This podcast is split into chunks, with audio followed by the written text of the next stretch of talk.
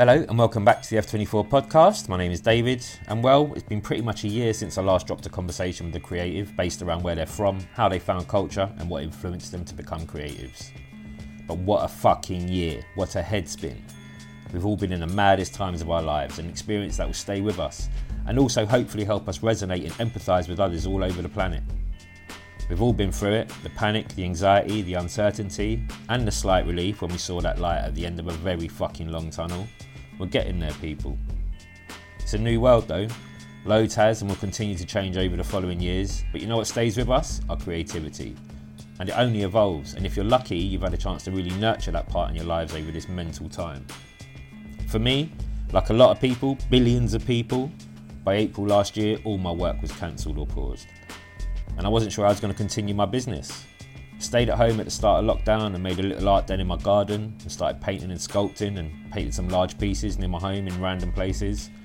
But maybe two or three weeks in, I started to go back to the studio. I was riding 30 miles a day to be in my place, as we weren't sure about travelling trains and its safety. I also needed to get fitter. I started a project called Quarantine, artworks produced in lockdown. I produced 16 zines in total, each artist showing what they've been up to, from March all the way through to probably mid to late summer. Really enjoyed that. And then I started to plan to work towards a solo show. By September, I had a nice body of work, and I produced the last few pieces and called the show Staying Connected. It was something I was feeling and I wanted to achieve, and my paintings I thought resembled that. I didn't actually get to do the show. The back and forth of lockdown made timing hard, but I've had a load of friends pass through and they've all given me some great feedback and amazing words. And I was more than happy to have accomplished putting it together. That was a nice feeling. By the end of the year, though, I was back on. Business started to come back. The biggest project of my career came up. That is an amazing feeling, but I won't forget the time I spent painting. It taught me a lot and gave me a lot. As I always say, art wins. So, within all of that, I had a break from my podcast. 2021 started, and I thought it was the right time to get back into the conversations. I love it and I missed it, and now my head's in the right place. I've had three chats so far, all amazing, and the first to drop is Askew from the TMD crew hailing from Auckland, New Zealand. This dude's been around the world and back a couple of times for his love for graffiti and our culture. I met him back in 2006 when he was on his second European tour and passed by Brighton where my shop was to paint the Sleeping Giants Graf Jam, and we were all in awe. He came along with German King Can 2 and the Montana team and met MSK's Revok and Rime, where they nurtured their friendship. Askew's been pushing style for years now, especially over the last decade. And to have a couple of hours of him explaining how he found the culture, what pushed and helped him assert himself to make New Zealand a country worth the high regard it deserves for graffiti, and how it gave him the confidence to keep it going and become the great artist he is today. It was a real amazing conversation. I loved it. Go and check out his Instagram while you listen at Askew1, A S K E W O N E. This is some of Askew's Auckland culture and creativity story. This is F24.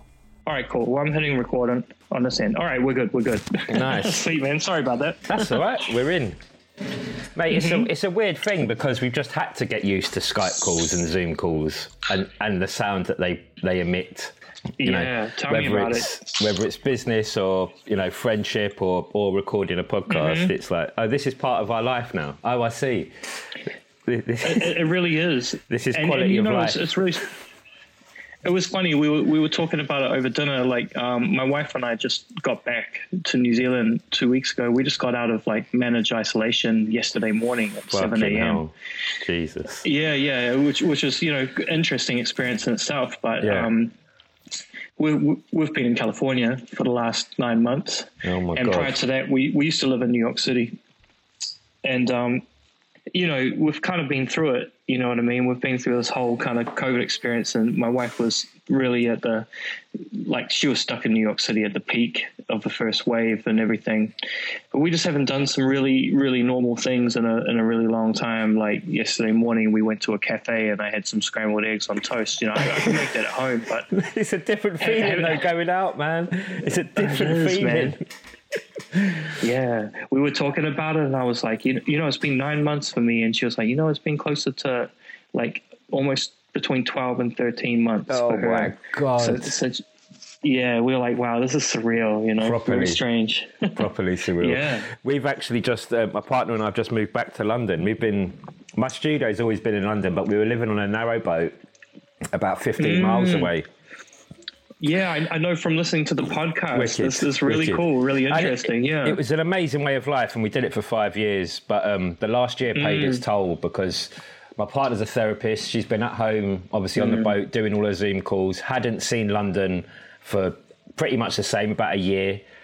And uh, mm-hmm. you know, we managed to get in the in the lull of the lockdowns. We we did manage to go out and stay, but it's such a surreal time mm-hmm. and such a like a turning point in how we all live now. And I, I, just can't believe we missed out in a whole of 2020. I, I, I still can't really get to grips with the fact that 2020 just came and went.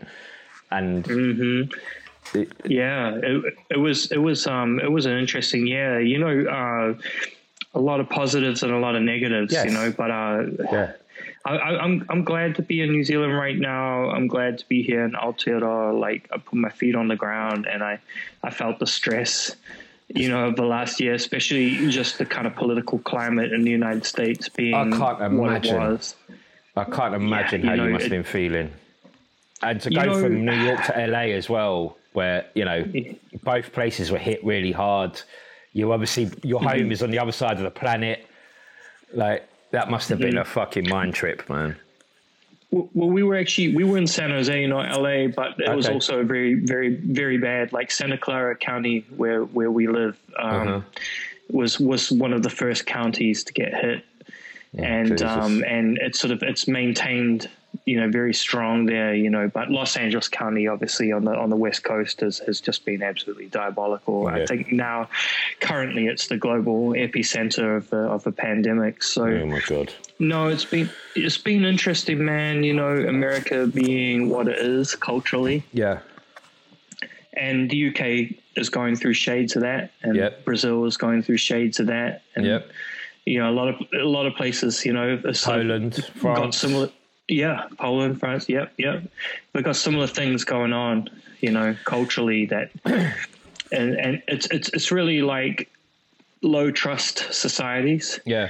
You know, we um, yeah, very much so. maintaining the, the construct of a society. You know, yeah. we know it's well, very illusionary. Yeah. But it's but it's but it requires a certain amount of trust. You know, does, a man. certain amount of buy-in well, from everyone. Em- empathy, empathy to run along with trust mm-hmm. would have solved a lot of problems. Basically, I believe mm-hmm. David Cameron, our previous PM mm-hmm. before Theresa May, if that posh little twat didn't fucking think that everyone was going to go with him and not mm-hmm. vote for Brexit after the way the government had treated yeah. the country. I, I, didn't vote for Brexit, and the majority of the people yeah. I know didn't vote for Brexit. But the point being, the Conservative exactly. government have fucked up this country so badly that the people mm-hmm. were like, "Now fuck you, we're not going with you." And like 51% mm-hmm. of them decided we're going to leave. And I think that stand mm. of nationalism, which was so fucked up, mm was the mm-hmm. spark mm-hmm. worldwide. I think it's the reason mm-hmm. Trump got into power. It's the reason Bolsonaro managed to get a grip on his country. It's why mm-hmm. all these other, like this nationalistic movement, which is so stupid in this century. It's so, the fact that we're so connected. Like, mm-hmm. how easy was this? You're on the other side of the planet. This was like, yeah, let's have a mm-hmm. chat. 9 a.m. UK time. Yep, brilliant. 10 p.m. You know, how can we be nationalistic? We're all the fucking same. Mm-hmm. And I swear it was David yeah. Cameron and that guy. I, I, just hope he hasn't slept since then. That cockiness that he yeah. thought he could give the public, like, oh no, you'll go with me. You won't vote for this. You won't vote for this. Shut up, you fucking mm. twat. You've treated everyone so badly. Anyway, that's mm-hmm. I, I believe that was the start of it, and it was nuts to have COVID come along and I was writing about this last night. Like, I think it, mm-hmm. it, hopefully what can happen is that we've all realised we've gone through the same thing, and yeah, literally, it wasn't just my city or my country. It wasn't yours. Mm-hmm. It, was, it, was, everywhere. Every single person mm-hmm. on the mm-hmm. planet's been affected, unless they're in the most most remotest of places. And um, mm-hmm. I just hope that spreads empathy and trust and understanding like that whole experience i hope that's one big positive that's going to come out of it is that no actually we are the same as the skinhead in poland and we are the same as the black guy in jamaica and we are the same as the, the guy sitting in new zealand we are the same as the chinese. We're, we're human fucking beings. This nationalistic movement mm-hmm. kills me. Kills mm-hmm. me and well, I mean, you know, it's interesting because I I, uh, I really like the the work of uh, the writing of uh, Timothy Snyder, Okay. You know, who's a um, an expert on authoritarianism, but he also is an expert on Russian history. Okay, we could And, uh, just he written his a name book- down. a great book called The Road to Unfreedom, um, Ah, which I've is a really, really amazing look at Russian history, especially kind of like um, post Cold War, Uh-huh. and its influence on on European, especially UK politics, and then that inf- that influence on US politics. And it's a very, very fascinating book I might check it's that very out. well man. researched. Yeah, it's it's well worth worth reading because um, it's all very connected, very Yeah. connected. You know what I mean? And um, it's got a lot to do with what we're talking about. yeah. You know, the it's uh, he, he he puts it in the terms of um, uh, it's the uh, inevitability politics and eternity politics. Okay. And, um, you know, he said that the United States has sort of existed for a long time in the politics of inevitability, which is this idea that everything is heading to a, a gradual, more liberal point. Um, and then that kind of sort of then gives way for what they call eternity politics, which is the when people sort of come to the realization that nothing ever really changes Yeah. then they sort of give up and they, they, they surrender to this idea that it's all fucked and civics aren't worth kind of being involved in and Yeah. you know basically that it's it's all so corrupt and so rubbish that you know you might as well just kind of you know pretend it doesn't exist and, Oh God. and and just accept your fate and that's that's when fascism kind of creeps its, its Yeah. way in you know We're, we're, And so we're that's literally kind of going like- Mm-hmm, through that here right now. They're literally they're pushing fascism on our country so heavily, um, Mm-hmm. and they're trying to lock us down in many other. ways. They basically they're trying to pass a law at the minute uh, about um, protests, and they're going to make them fully I've been- illegal. I've been following And it's like- this is very scary It is. It's just like, hang on one sec, man. We're meant to be a fucking first world nation. We're meant to have this fucking immense intelligence and this fucking amazing history that we can learn from. What the fuck are you doing? Mm-hmm. yeah it's wild Very wild. it's a wild man. time man It is. Yeah, it's it's been it's it's been it's been an interesting year, man. I, I, I like I feel really grateful for some aspects. I, Mm-hmm. I feel very lucky that I got to to slow down in, Mm, yes, in many snap. ways. I, Snap. I got to spend a lot of time, you know, because my I spent the first lockdown. The first um, I came. What happened was like Yeah. my wife and I went to Mexico City for her birthday at Right. the beginning of March Okay. last year. We were living in New York City. We had an apartment in Brooklyn. We'd been there for you know almost four years, Wow. and um, yeah, went went out um, uh, to Mexico City, which was absolutely incredible. And my my wife always joked she had the last like really good birthday party out of anyone she knows in like 2020. Like we had this like amazing six days in Mexico City. Beautiful. I had done my last project in the United States in September 2019, and that money had carried me all the way through until that point. But I was dead broke by the end of that trip, Oh, and I told her I'm going to have to take whatever job comes. I'm, Yeah. I'm taking it. Now, the pandemic is this thing that's bubbling away in the media Yeah. and uh, you know we're aware of it you know but i'm not trying to be alarmist at this point because you know like i've been traveling the world for a long time and i traveled through many like pandemics Yeah. like you know what i mean like you know like when when sars you know like bird flu swine flu like i was traveling through like asian airports like during those times and seeing everybody masked up Yeah. and kind of being aware that it was happening never got sick you know what i mean Yeah. so I thought, you know, kind of underestimated this whole thing a little bit. But even still, we leave New York City and it's like there's two reported cases. We get back to New York City and it's like, you know, something like 280. And Within, within six, six days. days, and course- yeah. yeah, and they've, they've like declared a state of emergency. And meanwhile, while we're in Mexico City, I've picked up the first job I can, which is back home in New Zealand. So I'm back in New York for you know less than 24 hours. I jump straight on a flight. I fly home, um, and within the 24 to 36 hours or whatever that I was in transit and traveling back, um, basically uh, New York had got like somewhere close to seven or eight hundred cases. Jesus. and we were on the phone straight away and we're like this is really serious. Like this is looking bad. And we were like damn what happens like what happens if they they close the border? You know is that is that a possibility? What if i can't travel? What if i get stuck? Within three days they closed the new zealand border. Oh God. countries all around the world started closing the border And then within another week, um, we went into like a, a full on, very strict lockdown. Like New Zealand lockdowns are like no joke. You know, it's Yeah, like you could on. never make you could never make them do this in, in America. You know what I mean? Yeah. It's just like they just wouldn't do it because culturally, it's just it's just beyond them. So so yeah, so we did five weeks, and they really got this thing under control, man. Like they really like they've had a few like outbreaks, you know, and a few things have slipped through, like the kind of managed isolation kind Yeah. of you know protocols that they have or whatever. You know, a few anomalies on the way. They've had a couple of more lockdowns that have been like a week, you know, or two weeks or Yeah. whatever, and they get it under control. They have contact tracing. They can get to the source of, you know, who who, you know, who got it, who's patient zero, who went where, who had contact with who. You know, they do the genome like sequencing, and they know exactly like what strain it is, whether it's a, a, a, a, a you know maybe a case you know of like you know that it's been dormant community transmission or if it's brand new that it's come through like they work all this shit out real quick. Fairly and boom, competent. they deal with it. They deal with it. It's very efficient you know what i mean? And yeah. like um, for the most part everybody just lives their lives man. Like uh, yesterday i you know i went to a food court you know it was packed I stood in the elevator and some people were standing way too close. And it was like a very Mm. weird feeling after like a year of like basically being socially distanced. But it was, you know, it's like life is kind of normal here, you know what I mean? And that's that's the price, you know. Did you? So That's your the- your wife was still in the US when you got back to New Zealand. Mm, so she she was in New York City, oh, well Brooklyn. She was there. So basically, we did five weeks. I was stuck here at first, and then like things started to open up back here. We weighed up. Like I knew I could leave, but I knew I couldn't make money once I got to the to the United US, States. So yeah. it was like, what's what's the best strategy? So we gave up our apartment. Um, she basically she packed down her whole apartment herself. She Wow. got everything into a moving truck, sent it across to San Jose, which is her hometown. Okay.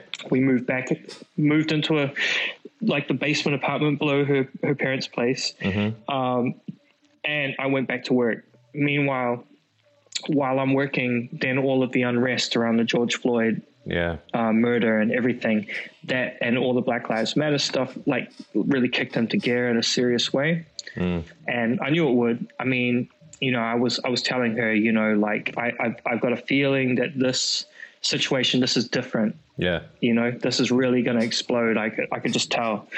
First day I read it in the news, I was like, it's going to get serious. Yeah. And uh, you know, I'm up I'm up a lift. I'm able to work again. I'm working on a big mural, one of Mm-hmm. the most challenging murals of my life.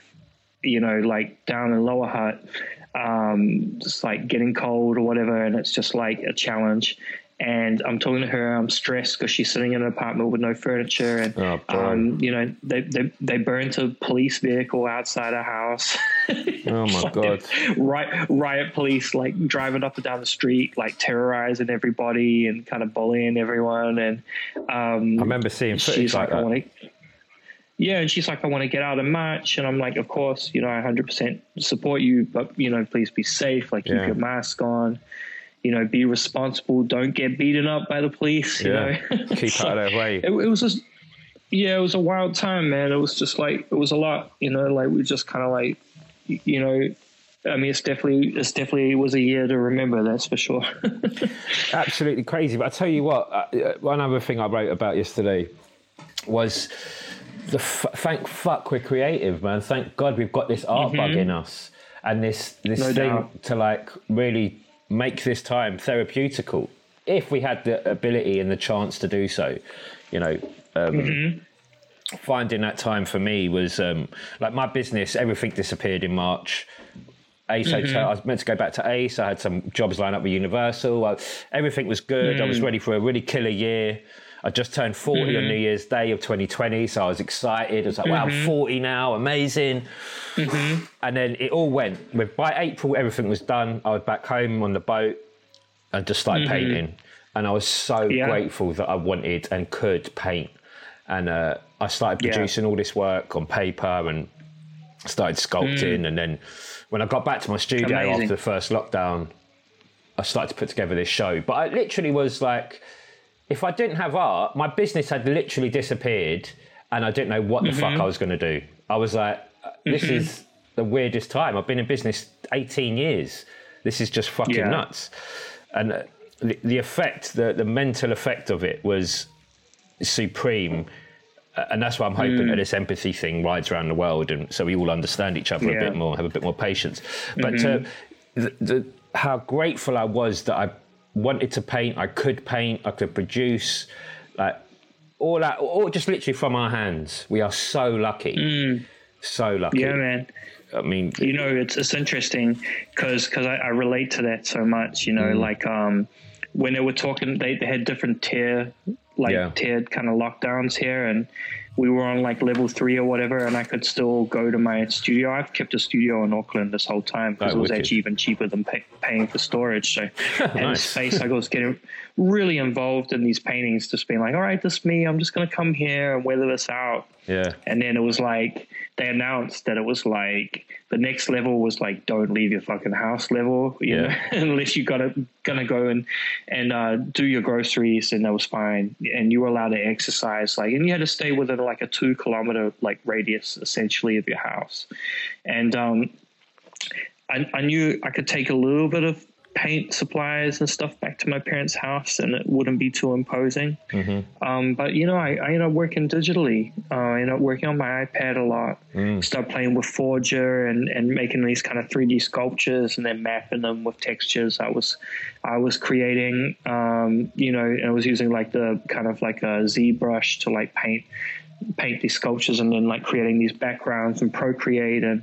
And I started uploading one every every single day, and it, it just gave me something, you know, it gave me something to work on. was that was that Um, purely brand new work as well? Do you think? It, it, it was completely like I had been heading in that direction because I've been making these 3D scan works that were mapped with street texture, but without the ability to go out and really like explore and navigate the city and kind of uh, photograph all the textures and everything. I had to start generating my own. Amazing. So it, it just ch- it just changed my entire workflow, and, and then rather than like 3D scanning, like I brought I had my 3D scanner with me, but it was like how many objects am I going to scan in my parents' house? You know, it's like, you know, it's like you know, I was just like, okay, I'm just going to sculpt these random shapes myself and kind of Amazing. play around with them, and it, sh- it shifted my whole mentality, like my whole my whole focus changed. So I was pretty grateful, you know, I did was it- grateful for that. I, I I fully resonate with that. What you just said. I, the, I haven't. I've been mm. an artist for many years, but I've been a businessman. I've been bringing mm-hmm. up my kid. I've been, you know, paying the bills or whatever. So I mm-hmm. didn't go 100 percent into art at any point. I just sold a load of paintings because I had the mm-hmm. gallery or whatever. What I produced last year, um, I ended up calling "Staying Connected" because that was the feeling I had. Mm. Like throughout the whole thing was that I just want to be in connected with people, and we're obviously missing Yeah. that. But it really, the time and the restriction really helped me mold what I got to do. And, and it mm-hmm. was another blessing from the fact that no, you just stop right there. You're not doing anything. You, you go home mm-hmm. and you sit on your ass and you figure this out.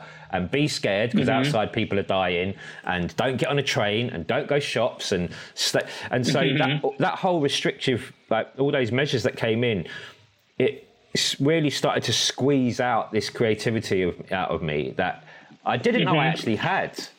Like I, I've always Yeah. been creative, and obviously being a writer, it's, it's a non-stop thing, whatever. But the art I was coming up with, I was like, the fuck, man. I, I'll tell you what else, but the iPad. The iPad is a, feat of engineering that I'm, I'm fully in love with. Like, that's Oh, the, yeah, me too. it's the too. basis of my work.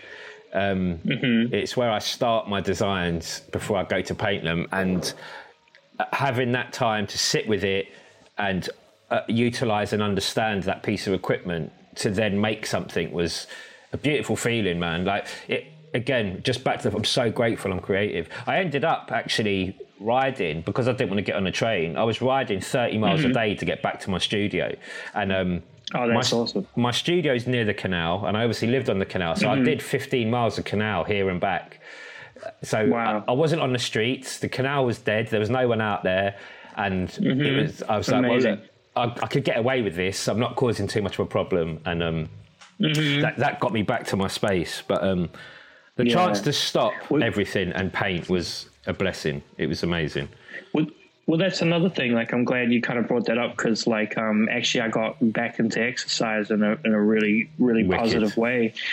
You know, my friend Charles, he's one of my best friends. Uh-huh. Um, he writes Fat One, Yep.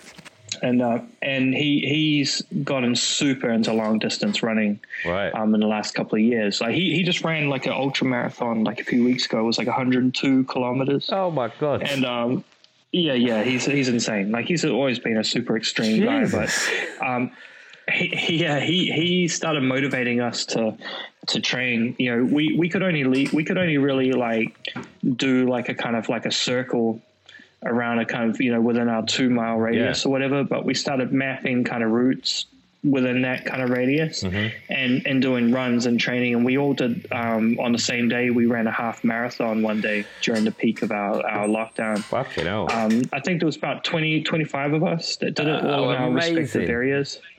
Yeah, it was really cool because I've actually I've come close to that distance before, but truthfully, the last time I trained for like a half marathon, like I got to like eighteen kilometers or something. It's like I like that to me is like a long time, like um, and it's a long run. You know, I haven't got to this kind of level that he's got, but um, yeah, I, I, I ran my my twenty one kilometers. You know what I That's mean? amazing, and um, and it felt great and I got really back into into that. I got really seriously into reading. Like I just got super obsessed with reading in the last year.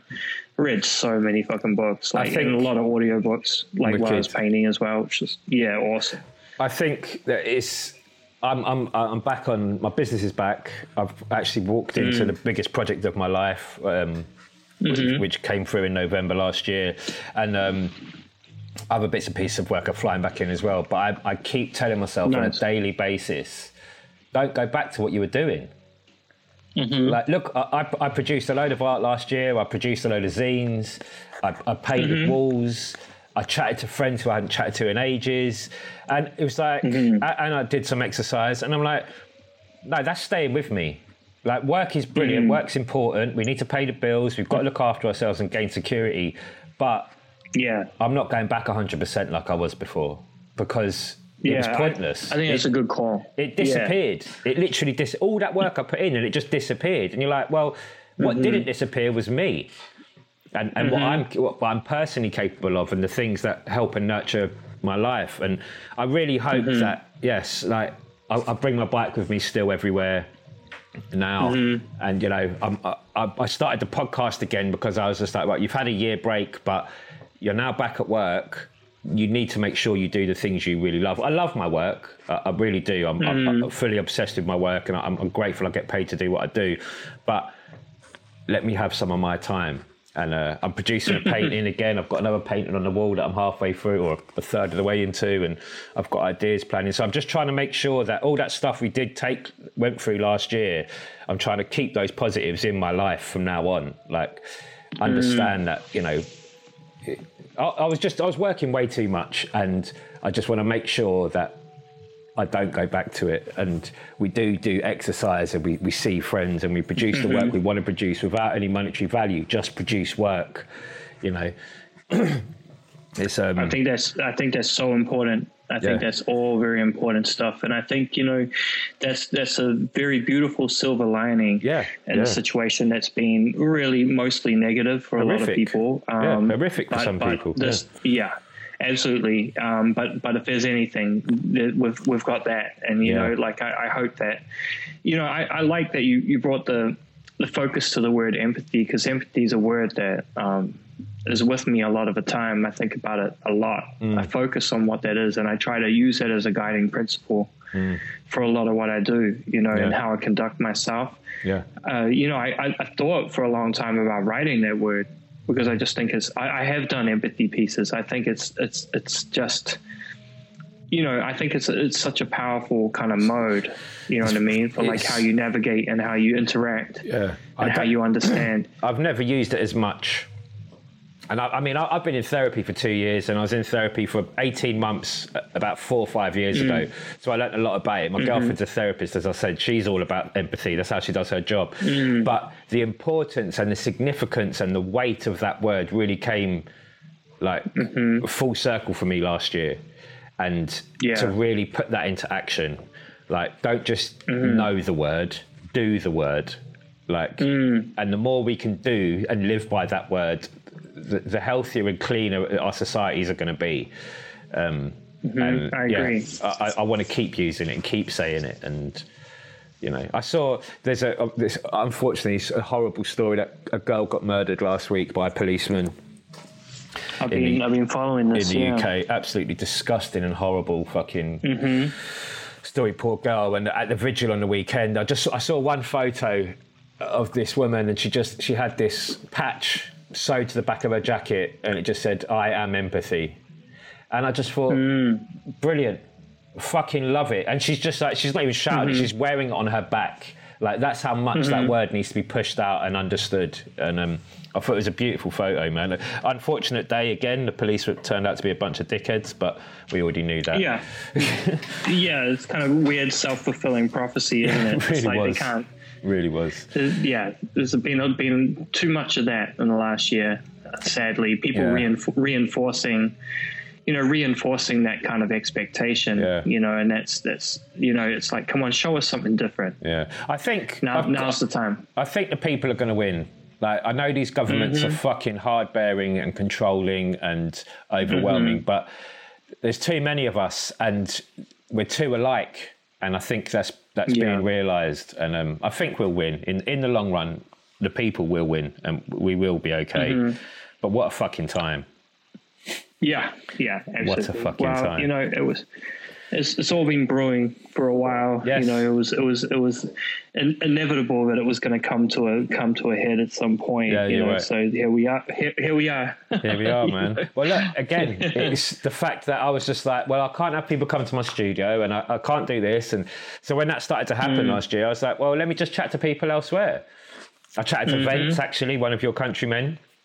I chatted to Excellent. Vince Yeah, I RTL, heard which that is one. wicked podcast. And I've chatted to one of yeah, one of my very very good friends like one of the people that i started doing this stuff with like uh, if, it, if it wasn't for him you know i don't know if i would be here because it's like he was just a little bit older than me at school. He's a year older than me but he was two years ahead of me at high school and we, we were at the same school. And um you know like i gravitated towards him and a few other people in the same social group that were really knowledgeable at a very young age about a lot of things, you know, and a uh, lot of things just outside guy. of like, school and not your conventional Yeah. stuff. Yeah. he, he he always had a really good eye for fashion. He's always been a really put together guy. He, he's got a really good eye for design, and you know, he works as a graphic designer, so Yeah. he's he's he's really good at that. Um, but he's he's um, you know he, he was into the music thing, and I was Mm. into the music thing. I loved I loved hip hop music, and I was just fiending for it when I got to high school. I wanted to wanted to immerse myself and you know I wanted to soak it all up. I wanted to know everything because all I had known growing up in the area that I did and kind of growing up more kind of you know just more around hood kids that just had what was accessible which was Yeah. mostly like kind of what was on commercial radio and stuff Yeah. You know, when I got got to that school and there were kids that were from different, like a range of neighborhoods who were, you know, exposed to like, you know, a lot of stuff that I wasn't yet. Yeah. They, they put me on it, and they, you know, I would I would always dub whatever they had. He would buy a new record, and I would get a recording of it, or Wicked. you know, we had we had one friend whose older brother was in a rap group with Zane Lowe. Oh, yeah. I remember And, uh, Zane's rap yeah, group. they were. Yeah, they were called Urban Disturbance, and Yeah. this guy was called Ollie Green. His his younger brother Guy was like our really close friend, and then Mhm. Vince grew up with them as well. Like he was a family friend, like their Okay. parents are friends and everything. So we would kind of orbit around that household too, like kind of like whatever, you know, like whatever Guy had, you know, he would have whatever his brother was listening to, which was whatever like Zane and and like Manuel Bundy, who was like a really prolific DJ back then, like these guys. So we, we were really lucky. We were like young and really exposed, you know, to the source, like the people that were sort of at the epicenter of what was going on at that time. And it was it was rad, you know, it was so cool. So Was um yeah, he the uh, the start for hip hop for you was literally like in your area what, what tracks are being played on radio what the kids were jamming out to and remembering words Mm-hmm. from that was your introduction to it and then they brought My- you the I depth mean- when you got to high school Yeah, more like like growing up where I grew up. like I, I come from an area that now is, is it's a super gentrified area. It's, Yeah. it's like pretty flash now. Like, uh, but it was it was very hood Different world. when I was young. When we yeah we moved here, it was like I mean all my my all my parents, all my friends' parents were all you know uh, immigrants from from other places Okay. you know, and and uh, very blue collar. Uh-huh. Everybody, you know, was kind of very working class and very blue collar, like you know, hardworking. Yeah. And uh, all of, all of us were just super into what was on the radio. We knew we gravitated towards like hip hop music, but you know, like we would hear occasionally something. We, we get get exposed to something good once Yeah. in a while, but but but then, and it's not to say the stuff that we that was on the radio wasn't good because but it was the more commercial end. So Yeah. like it was a lot of the kind of, you know, new jack swing kind of sound was big. It was like your Bell DeVoe, you know, and Bobby Brown and, and, you know, yeah, LL Cool J, you know, like more of this commercial side of what he was doing, you know, Yeah. that type of stuff. There's a trait of the radio as well, and although radio was, a, I think it was a lot more independent back then, but it, there was always been a mm. trait with the radio. These are the hits. So you're not hearing the mm-hmm. B sides exactly. too much. You're not hearing the, the other tracks on the 15 track album. Yeah. You're not hearing singles That's from all right. types of people. But it's a great introduction to these are the good hits, and a, Yeah. a, a great introduction. and when I got to high school, then it was just suddenly through through guys like Vince and, and other people like that I hung out with, you know, then suddenly it was like Gang Starr and Tribe Called Quest and The Pharcyde and Freestyle Fellowship and I don't know, it was just like it was just like kind of different stuff, you know, like um then Wu Tang came out. It's like Yeah. I mean, I remember that. That was like a lightning bolt to the head. First time I heard like Wu Tang Clan ain't nothing to fuck with. Come on, man. That was And, fucking like, some- crazy.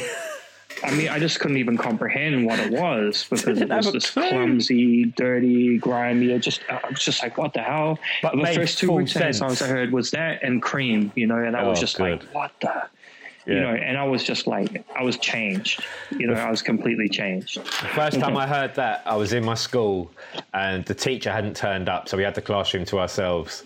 And I think my mate mm. William, he, he put it on, and we were like, "What the fuck is this?" And it was so weird compared to what we'd been listening to. I mm. think I'd obviously got into Biggie before that or whatever.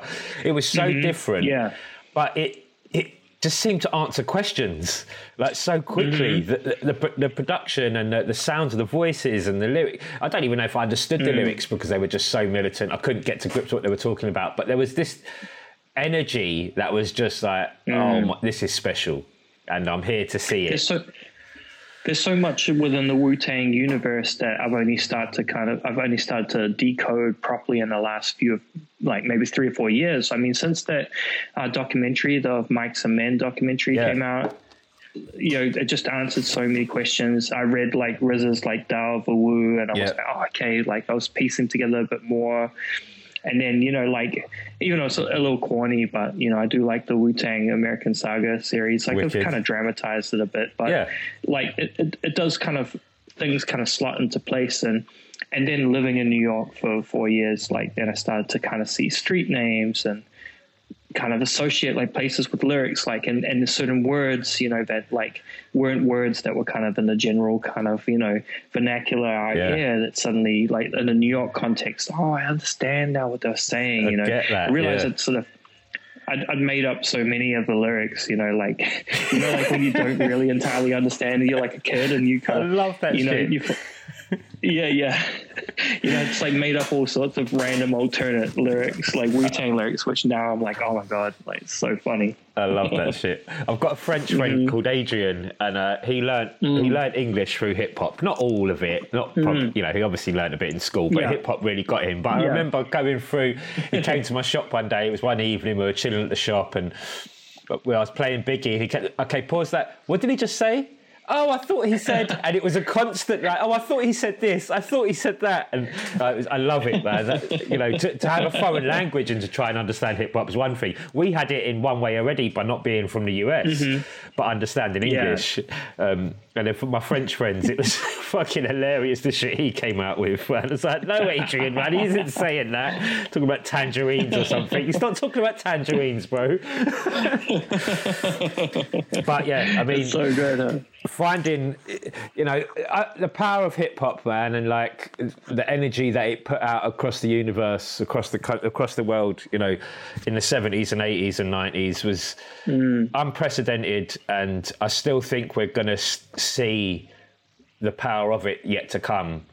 Um, and I'm not I talking agree. about in like a con- in, in conquering the world or a monetary way or superstars. way. I'm not talking about that. I'm talking about the the actual culture of it and the impact it's caused and what it's provided people, the energy it's given people to to do Yeah. what they do. It's been so inspiring uh, as a as a sound. Um, I, I, there can't be anything else like it. I don't think there has been anything else like it. There's obviously scenes when I think- everywhere, but Well, when I think about what I learned from hip hop and what I learned from graffiti, it's it's, it's ingenuity, isn't it? It's about yeah, like there we go. um, taking the, the the most kind of um, basic, Yeah, essential kind of materials and kind of turning them into something very complex. yeah.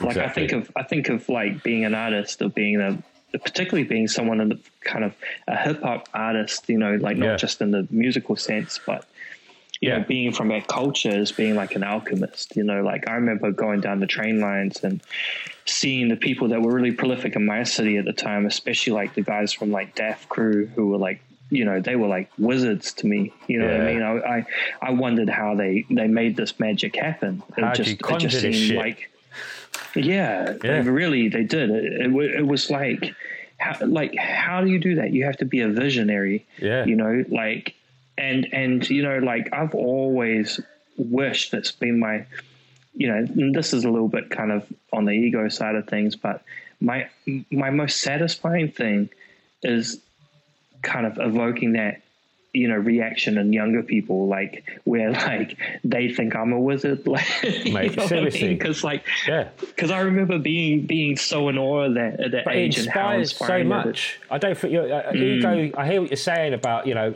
uh, apologising for the ego, but that's the, point. Being Yeah. is if that isn't there, the aspiration isn't there for the younger person. Like Yeah, they right. want to be. They they're looking at you as a super superhuman, and they want to be that.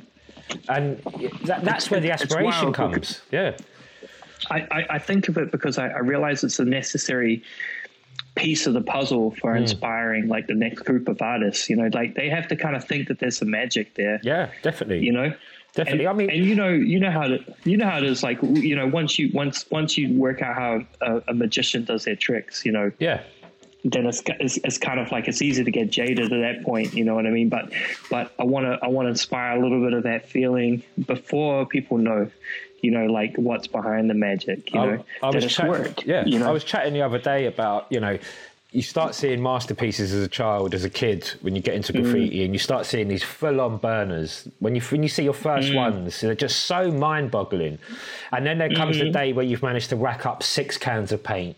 You haven't Mm-hmm. just got two or three; you've got six or seven cans, and you go to the wall with these big ideas, these grand fucking Mm. ideas. I'm going to do like that person did and it doesn't work. And you're like i still haven't got the magic. How the fuck have they done that? I've got those colors i've got how and Mm-hmm. it just doesn't look the same. And you but you know you've done something. Part of the magic's there Mm. you know? You, Mm-hmm. you know how to get six or seven cans now. You know how to use Mm. the you, you've taken a bit of note and understanding about the caps or how a fade might work. And so you've got a little bit of the puzzle. And it's all aspirational, man. It all it's all to just like, oh, I've got to gain more knowledge. I've got to gain more knowledge. And it, I hear what you're saying about a magician, but I think because also, and especially for our generation, Elliot, I think there was no monetary value in it. yeah. There was no there was no end result as such. And I'm not saying there's an end result now in terms of mm. a monetary value for graffiti writers, but if you're 17 now, 15 now, and you find hmm. graffiti, you see a complete picture from tagging to KAWS, you know, hmm. or Banksy. You see this whole rainbow of directions you can go in. When we started, hmm. it was literally who's the king? I want to be that person yeah. and it, that was the, the fact that there was no monetary value for an awful long, large chunk of our careers. I think we're very lucky to have experienced it. Um, and it was mm-hmm. just to express just constantly this this is how I can express um, I don't think we realize that at 15 I don't realize I'm expressing no. and letting out the tensions that I'm feeling growing up and these teenage angst and all that I don't think we realize it but it's so powerful at, at what mm. it does and how it leads us through. You know, it, it literally, and that's what this podcast is about. It's about finding culture and then becoming mm. a creative person, not a creative in the industry, but a creative person in adult life. Mm-hmm. Um, yeah, absolutely.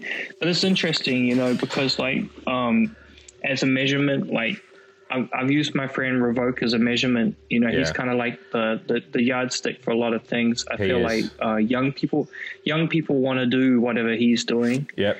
You know, and I realize he has a he has a lot of influence. You know, like whether he sort of recognizes it or not. Yeah. Um, and you know, like when he was super active, I think he inspired a lot of people to be really active in that realm. And yeah. I think when he he shifted his focus to contemporary art, I think also it, it shifted almost the entire graffiti scene globally towards contemporary art. Like I think almost more so than a KAWS or yes, anyone else. I agree, man. You it know, was so authentic yeah. and done mm. so well. Like mm-hmm. it, it's jaw dropping. Jaw dropping. I wrote him a message mm. last year about the fact I sent him my paint. I sent him a couple of pictures of my paint, and I was like, Jason, man, this is it. Like this is because of those moves you made, I've obviously been inspired. Look at this painting. Mm. Like, and he didn't say there was nothing about biting, but I think he could see what I was talking about. There's inspiration here, and look what you're mm-hmm. doing. Like that guy is special, mm. man. I mean, there's a lot of special people mm-hmm. in our mm-hmm. culture, but that guy, what he did in the in the graffiti world for you know two decades or whatever it was, to this I mean, the, the, work he's producing now uh, and has been for mm. whatever it's been five, seven years has been mind blowing. Mm. And you're right, that he's, transition. He's just like, you know, he's just like a really intense energy, you know, yeah. like he's a very relentless energy. And he's he's like a steamroller, you know, like he's yeah. he's always kind of just like pushing forward, which I really I really like about him, you know, like and I've always found it really inspiring, you know and he, he's an encouraging dude. You know, like I found him yeah, super encouraging. He is, yeah, I, which is which is awesome. I, I think what's interesting is yeah. a lot people that are a lot younger. Mm. You know, now come into this culture kind of with a mind to do contemporary art. Like, yes. you know, yeah. when I look at guys that are like 10, 15, even 20 years younger than ourselves, yeah. and they really see that as a possibility now, which is, yeah. I, I, don't think that was like on our radar no, you know, no it wasn't, we, man. We, we, were that age. Yeah. I didn't have a clue. I mean, there was a crew called. What, what, what triggered it from? I basically grew up quite wild in Kilburn, northwest London, and mm. I experienced a lot of madness. But I mm. started writing, and it was like, oh, hang on, this is actually what I want to do. Graffiti is where I'm going to find myself and, and get a name, mm-hmm. not from fighting or stealing or whatever the, the stupidness mm-hmm. I was up to. Graffiti is going to give me the mm. name I'm, I'm, I'm craving for. I obviously wanted to be known. And uh, mm. when I met a crew called Nonstop, State of Art, Kane 101, they had mm. a hmm. little studio around the corner from my, my block of flats and they were painting t-shirts with airbrush. And mm-hmm. it was like, that, that was my first bit of direction actually out of the, the quagmire of graffiti like mm. and especially in the 90s it was so murky and we knew america was mm-hmm. and germany were popping off these magazines and videos and there was paint coming and you know shows mm. had hmm. been around for obviously for 10 years or whatever 15 years but seeing going into this room and seeing non-stop seeing state of art do his thing it was like mm oh shit there's some that that's even something more to aspire to that you know i can mm-hmm. i can work towards something and i think what's exciting about jason is that i'm 40 i'm, well, I'm 41 now but at 40 years mm. old i'm in my studio painting wanting to be like jason not literally not like i was when i was 15 and wanting to be like bunny mm-hmm. but you're just like his energy and his his movement and his the, the way he works, and you're right, this steamroller thing, you're just like, that is so fucking inspiring. and I'm 40. It's like how mm. it, it's touching something in me which I didn't think would be alive at this age. And um, there's yeah. a lot of you out there, man. I think you're the same, to be honest, bro. Like the work you started to put, I don't comment or like on Instagram. I've got a weird relationship with Instagram, but I saw everything you were doing. And uh, I, I, do it for my own protection, man. I, I, I spend too much time mm. on there as it is. If I start talking on there and liking, I'm going to be in it even more. So I decide not to. But I look at everything, and I was looking at your works that you were producing that you spoke about earlier, and I was like, oh, literally, and I've been jaw dropped by your work for fucking years since I first, well, before I met you, then I met you in Brighton, and like, I remember buying mm. one of mm. your prints in, in 2009. I bought that red pyramid print you did, the oh, red and oh, black one. Literally the literally the first screen print I your first I screen attempted print. to make. Yeah, amazing. I've got that in my house. Um, oh, that's so awesome, bro. and like there, there are these like stalwarts of our of our culture, and that ignite that feeling that I had when I first met State of Art at 15. Mm. And that I think mm-hmm. is amazing. Is that's how powerful wow. this culture is. It overrides your age. It overrides that type. Of, it, it connects with who you are as a person and what mm. you're trying to achieve. Mm-hmm. It doesn't matter about your age. And I think it's going to be even yeah. more interesting as we get to our 50s and 60s and, you know. Yeah, I agree. completely you know, different I, I, feel really fortunate, you know, that that I've been able to meet like a lot of my heroes along the way, uh-huh. and kind of and be, being that I come from here, I I, I think it kind of gave me a, a, particular advantage, you know, because yeah. it's like an obscure, kind of seen as an obscure and exotic place. You know, when I when I used to um, organize the festival, like I uh-huh. started out organizing an event when I was about twenty or twenty one years old, uh-huh. and that's how I I kind of first started like you know, and you have to remember this is still like the early days of the internet in many ways. But I, I you know, I, I, thought the greatest thing in the world was like that Art Crimes existed, and then there oh, was amazing. like a list like of of all of the artists in the world that were out there that had their own websites in the in the international section. And I would go on there and I would like I would write to people all the time, you know, send them an email, you know. And when I first came up with an idea of putting on a festival, I um, I, I wrote to Loomit funnily oh. enough, Loomit's website hasn't really been updated like since like 97 or 98. It's the same, same design, which is really interesting. Um, if you if, if, you go there now, it's the exact same website. Um, that is brilliant. But um, I, I wrote to him because I knew he'd been to New Zealand before, and I knew he had like some sort of connection to this place because him Chintz came here, of course, and like crushed it. And like ninety, I think ninety six or ninety seven, they traveled the whole country. They did like every yard in the country. Fucking hell! And um, before anyone here was really like kind of super onto it either. And um, I wrote to him, and he wrote back. You know, within about forty five minutes, I had a reply, and he he was like, "Yeah, I'm prepared to like come out for your event or whatever." And I had asked him, you know, do you need an artist fee? Like, what do you need? And he was like, no, I need like an airfare, place to stay, paint, you know, and that's it, you know. Wicked. And I was just like, oh, I, I can do that. You I've know, of course, I, I, didn't know. I had no fucking idea how I was going to do that. Like, but anyway, I, simple, I, but I, I saw, yeah, I saw, I sought out like this kind of this shady kind of dance party promoter guy that I knew that had seemed to know how to get money from other people and, yeah. and write sponsorship proposals and things like that. And he he kind of showed me, you know, like kind of how to go about putting a proposal out there and asking for money and and you know how to market an event and how to how to kind of do all these things. He he guided me like a lot, and I, and I brought him out. Wicked. And there was always this thing, kind of, you know, from that point, that kind of building that connection with him, and then you know, I was like to him, like, do you think I could get Daim out here? You know, and he's like, of oh course, oh he'd, he'd, love to come there.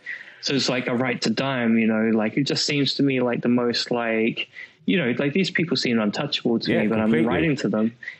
I'm a really non-established guy. I'm I'm like really like still green around the ears or whatever, and I'm just like writing to these people and just through the pure power of where I'm coming from, they're they're like down to come. You know, like who who would turn down a trip to New what, um, Zealand? Um, you know, what led you to doing that? What was it like those those few years that led up from like so mm. meeting Vince in school and like you know and mm. that gang of people mm-hmm. that really like solidified yeah. that love for hip hop.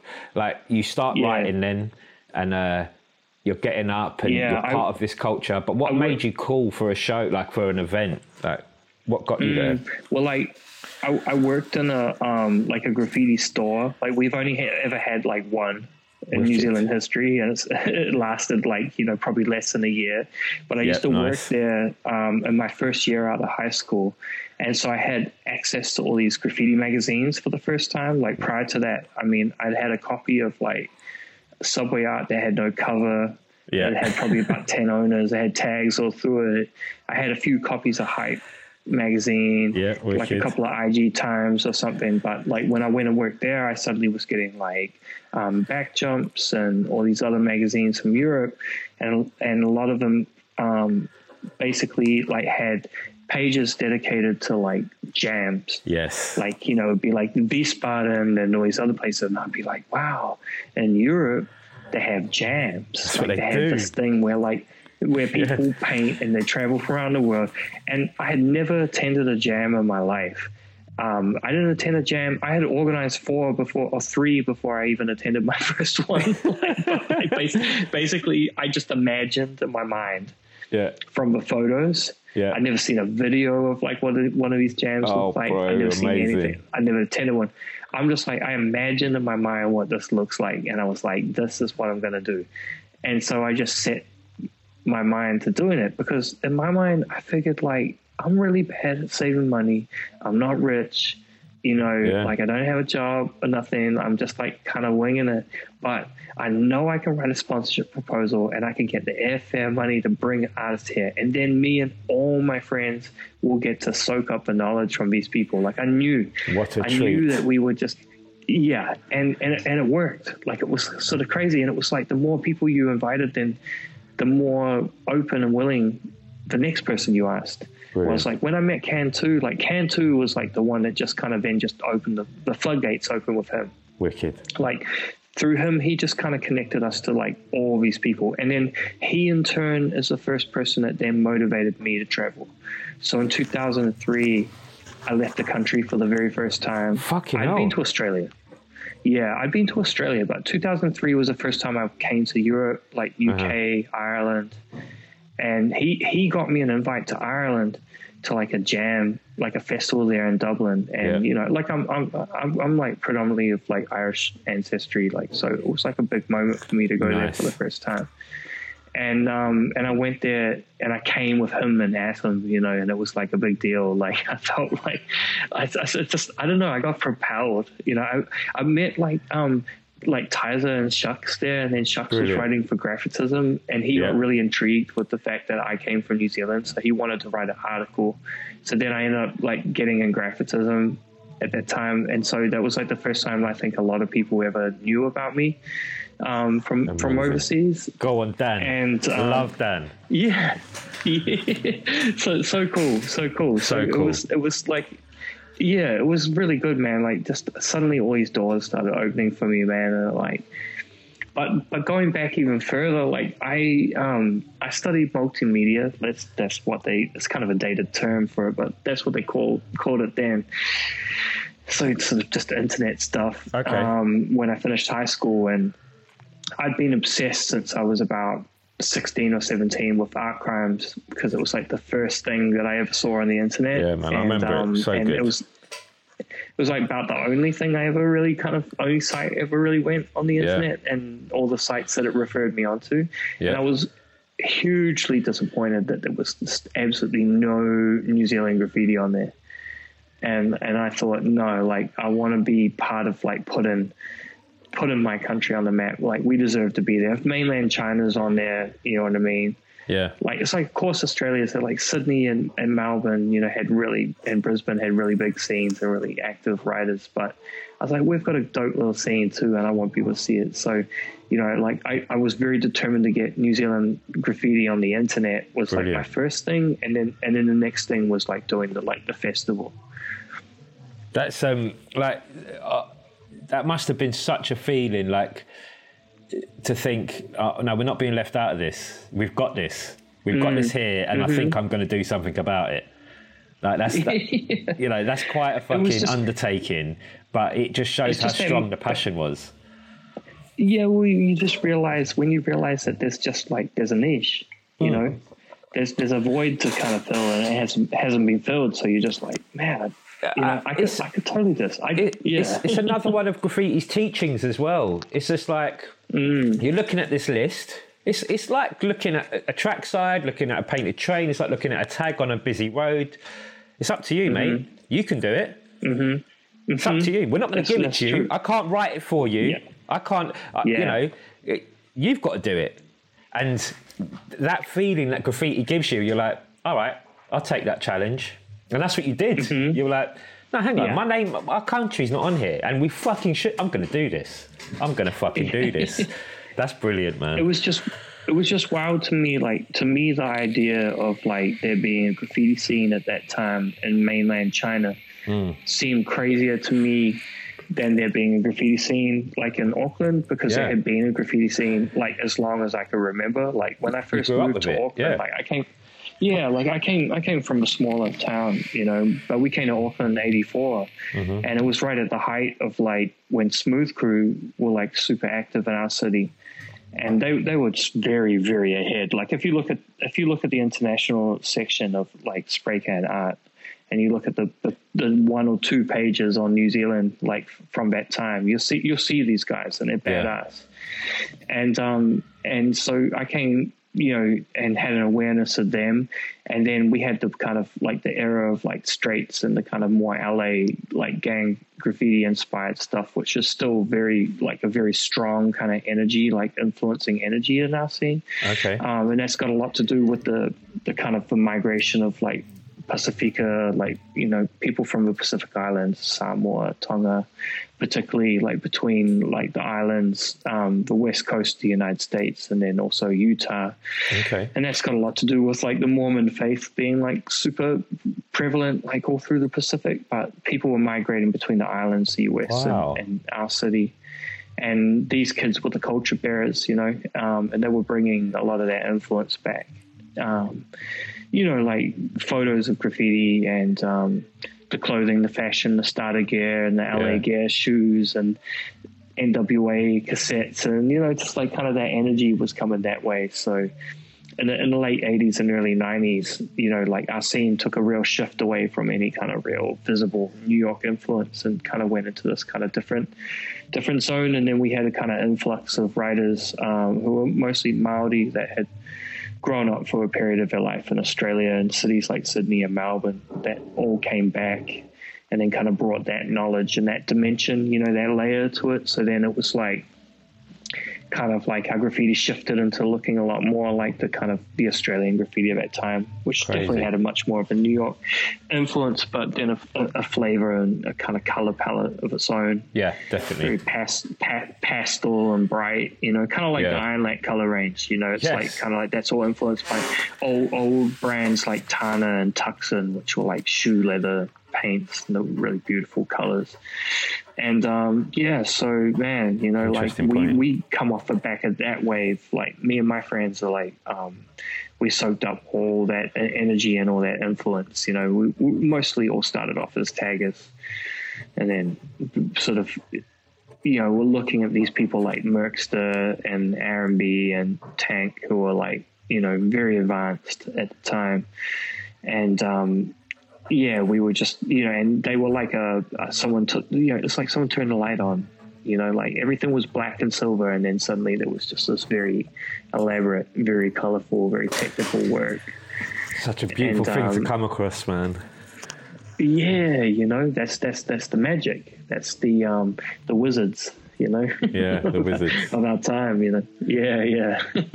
Fucking dope. I remember when you um you were on that 2003 trip Oh, no, well, mm. I, I, think I must have met you in 04. maybe 2000. Uh, I think I came out. I came out to the UK in 03, and then I think I returned in 06. Okay, there we go. That's what it would have been. Yeah, went out to Brighton for Arrows Jam. Yeah, the Sleeping you know, Giants um, one. Sleeping Giants when I came out. It's the first time that I met like Revok and Rime and that. Like we'd all communicated like online. It's like we were all talking on like MySpace. that was and then like and that's fucking mind blowing, man. I don't know if you remember the shop. Yeah, that was a crazy jam. I had this. Um, I had these rooms upstairs from my shop, and uh, mm. I just I remember just walking upstairs one day, and you were all sitting up there, just chilling, just sketching and chilling, and I was just like, "This is unbelievable." and I think I also knew that you hadn't met those guys before, but the mm. connection you lot made in front of my eyes was like you were best friends forever. It's like you were all we on the same fucking wavelength.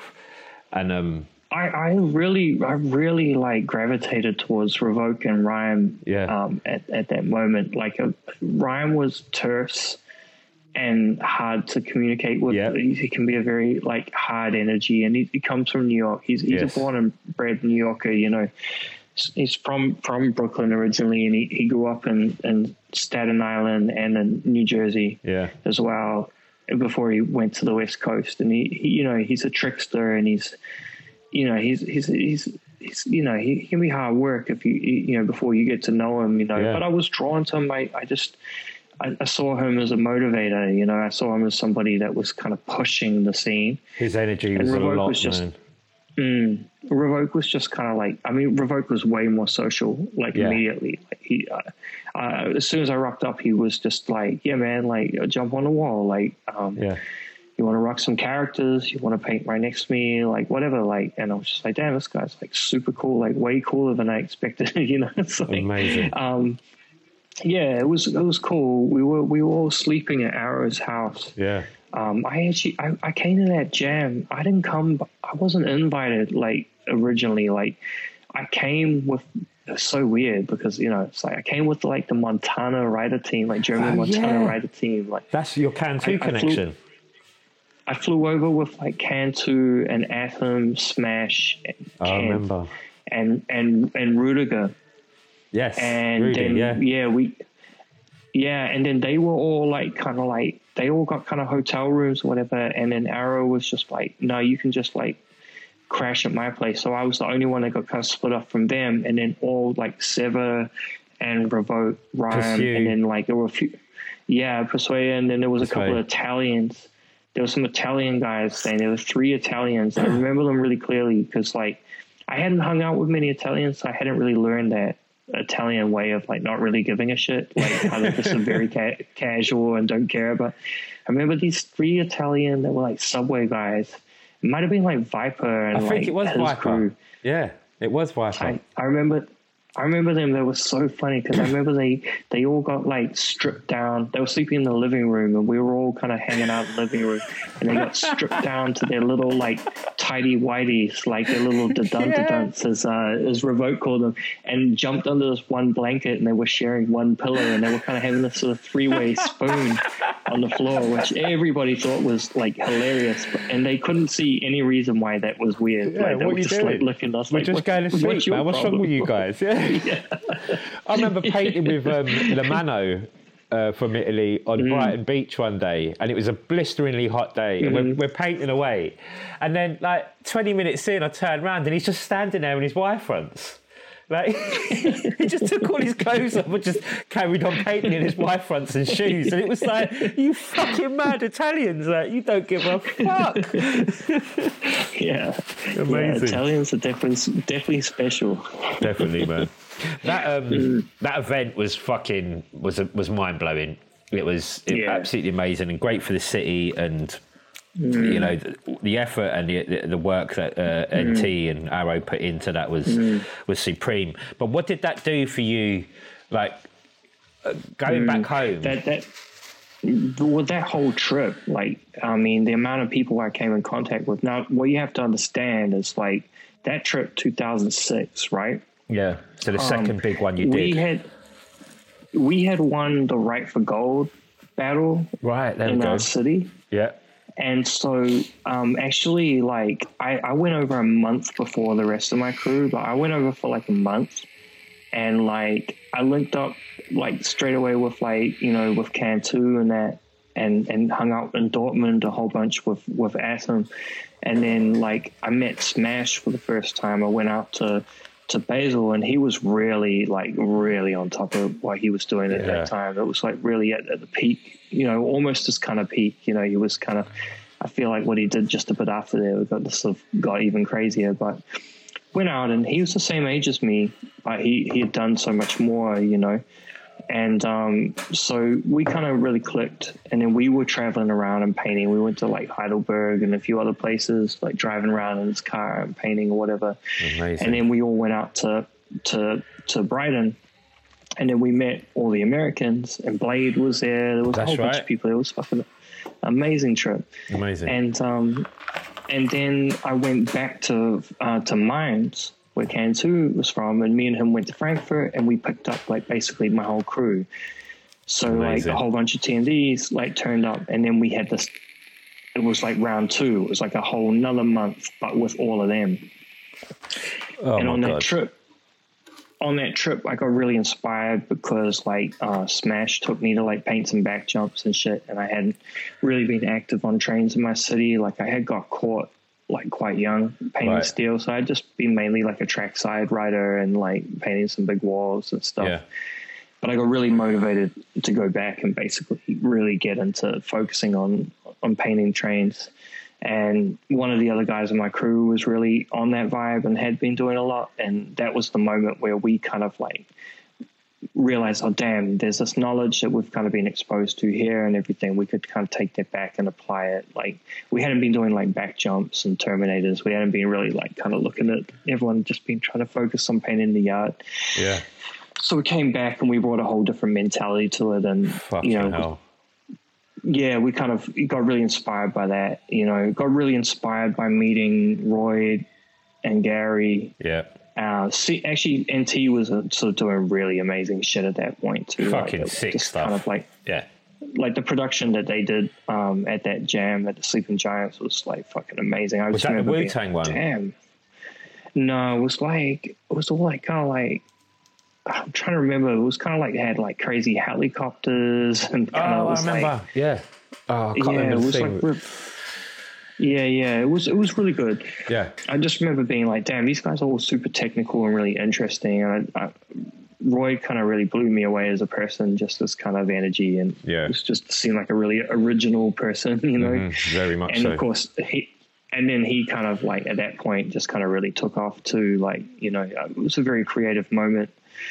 Flickr was really kind of like the platform that everybody was sort Yep. of sharing their shit as well. So then there was like a really, um, I think, like encouraging culture on that that particular platform, and a lot of a lot of um, people were really motivated. We were all kind of competitive with each other, like in a really good way. I wonder, like, Um, how, like, I think the impact of you coming from New Zealand, Mm. like, gave you this, uh, you know, like, like the art crimes list and getting your country in Mm. there. Like, it really, Mm-hmm. it, it really made you stand up.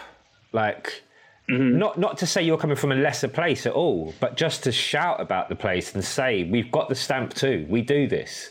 And Mm-hmm. we can learn and we'll take your teachings as well and we'll, we'll put them to use. And Mm. like to have such a worldwide exposure within what must have been within Mm-hmm. your first decade or so, you know, yeah. like, Well, I started. I started. I started painting. I started painting in '93. okay, cool. But you know, but I just wasn't because I'm I'm I'm um, I'm 41. I'm almost 42. So like we're same similar age. age. Yeah. Yeah. So I, st- I started painting like in the early 90s, but I was like a tagger, you know. Um, and I wasn't a very prolific one either, but that was like my mentality.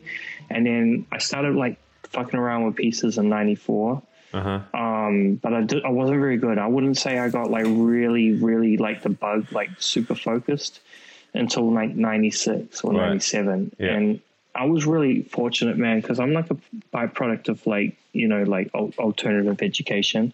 Mm-hmm. Like I, I, I met, I met Vince when I was at like mainstream high school, but Yeah. I, I wound up just through kind of a series of events, like doing my last two years of high school at an alternative college. And it was a school where a lot of other writers had gone before me, and one of them um, had actually like painted like a mural on the school. Okay. And I was really fixa- fixated with that possibility. And um, And this art teacher that I had at the Yeah. yeah, this this art teacher that I had like noticed that I was really like kind of waning kind of on the art side of things. Like he people he was like, It's weird because I know of you as an artist Yeah. and I know you're a creative kid and you hang out in the art room all the time and all your friends, all the other kids do art, but you don't actually you're falling behind the curriculum. And um, he said, What is it going to take to kind of get you engaged? And I said, Well, you know, I'm just not really interested in this curriculum work. I'm interested in painting graffiti. And that's what I'm doing because it was a school where you could be really frank and honest. And um, he said, Well, I'm, I'm really curious to see what you what you're doing. Do you have photos? I said, No, I don't. I don't own a camera. And he was like, well, um, why don't we take the school camera Oh out god. and we'll make a class of it and we'll let's like go and take photos of what you've been doing. And I said, well, it's all down the train lines, you know, it's like on the train tracks. It's like, Yeah. yeah, yeah, it's all good. so next it's like a, a school trip to the train lines to walk down hell. the western to take photos of what me and my friends been doing, which wasn't great, you know. It's like we were pretty limited back then um, with our materials, what we could rack or whatever. Yeah. And took took him down and he had a look at at everything that we'd been doing. Took some photos and my stuff. And Vince was already he was already living out of home by then, so he him and Icon and a few other guys were like kind of a bit more advanced and doing their thing. And I showed them that or whatever. And it's like you know, be a bit more like these guys from Daft Crew, you know, like showing them their pieces. And then uh, it really, it really hit this. Um, it had an impact on his teacher. And so a couple of days later, he's like, you know, I've been been thinking about it a lot. Like, I think that you could paint because that year was internally assessed. It wasn't like you you're great. You weren't graded by external kind of uh, graders. You Right. know, like so he was just like, um, I really think that you should focus on painting and spray paint at school, um, and really kind of developing that. Um, and he goes, I'm going to make a deal with you if you focus for the first two terms, school terms, on uh, working on the curriculum and being extra like diligent, like even doing coming to life drawing because they used to do like community life drawing classes after school and stuff Right. for like you know the wider community. Like you've got to come do all the extracurricular shit too. Yeah. But if you do that and you're really like an exemplary, like kind of like um, participant in this, like um, then I'm I'm willing to put it to the school meeting because the other weird thing about my school was everything was decided democratically by Amazing. vote, and students and teachers had an equal vote. Amazing. So it's like, yeah, like we'll take it to the school meeting that you can paint the buildings of the school, all your work, and photograph it, and then that's going to be, those will be your final boards for like sixth form, you know, that you can submit. I was like, that sounds fucking amazing. So Fucking hell. we took it, yeah, we took it to the school meeting, and they were like into it. And uh, next thing, like the school was buying paint for me, and I was like practicing and getting good. And at the same time, they they bought like a multimedia capable computer, Uh-huh. like an Apple Mac, you know, with like an early version of Photoshop on it, and like no one was really interested. Just this guy Dylan Reeve, who was into like video editing and has gone on to become like like a pretty well known editor and kind of director. Uh-huh. Um, he would be up there working on like little movies and things. And I would go up there and I'd practice um, with Photoshop drawing with the mouse. I used to draw like photorealism using Amazing. the mouse and and uh, practice all of the you know my color schemes. And I worked out how to cut, you know, cut back and do all these Yeah. things like digitally. And then I, then I'll go outside and practice what I'd learned on the computer on the wall um, with the spray paint. You know, Mate, and what an um, amazing yeah. fucking injection at this at, whilst you were growing in that graph world to have this like Mm. educational injection which you can mold into it.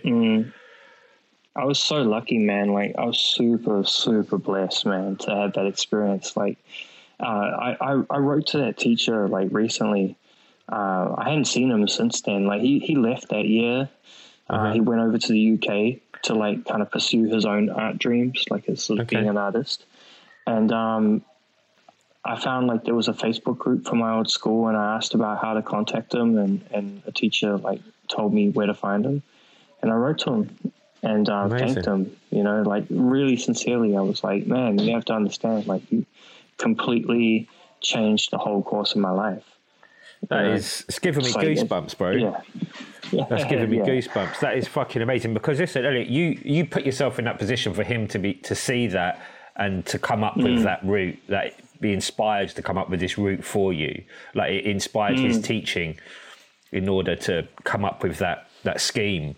Like you you put Mm-hmm. that in front of him, but mate, to have the chance luck of having that guy who was up for being inspired in that way, yeah, that's beautiful, man. And just- that is and just a super super weird ass school filled with like kind of old hippies, old hippie teachers, you know, who were just like, you know, like totally down with the idea. I think I think they made like one caveat, which was like I had to paint a canvas for the common room first, and then Uh-huh. everyone would judge whether Yeah. I, it looked serious or not, or if it was just ridiculous. And yeah. I, I took it so serious, you know, like because like I, yeah.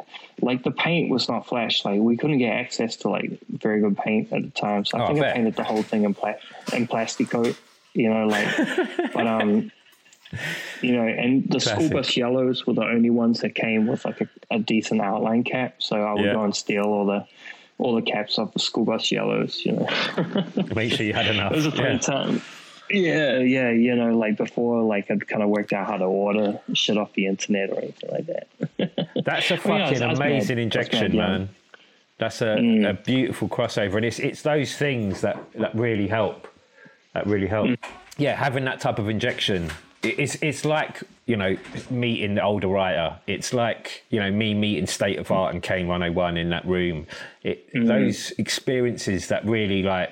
Because when I first met those two guys, I didn't know what I was going to go on and do, but they planted something in me um, and a Mm. Direction. And you know, it's it's like with this teacher, you didn't know that you know ten years later you're going to be on a plane with fucking Can2 going to a foreign country, like with a with a German going to another country to Yeah. paint. You know, who knew? But that's all part of the Mm-hmm. story. It's all part of the. If if that teacher hadn't have been there, God knows. yeah. Yeah, no, it's, it's super wild to me, man. Like seriously, we I, I I had like um another influence that was really big. I don't know, like have you seen? I've, I've been kind of podcasting myself recently, Yeah. but I've been doing like these these like Auckland graffiti like history discussions, loving them, and then man. I like. Uh, yeah, and then I, I've just been putting them live. They're pretty rough, you know. But um, I had a really good conversation last week with Mean PFD Oh, from mate. London The fucking. because a lot of people don't know. I know you. people- A lot of people don't know he lived in New Zealand for a year, and Yeah. he lived with with me and my friends, and we were super young and fresh out of like school, basically.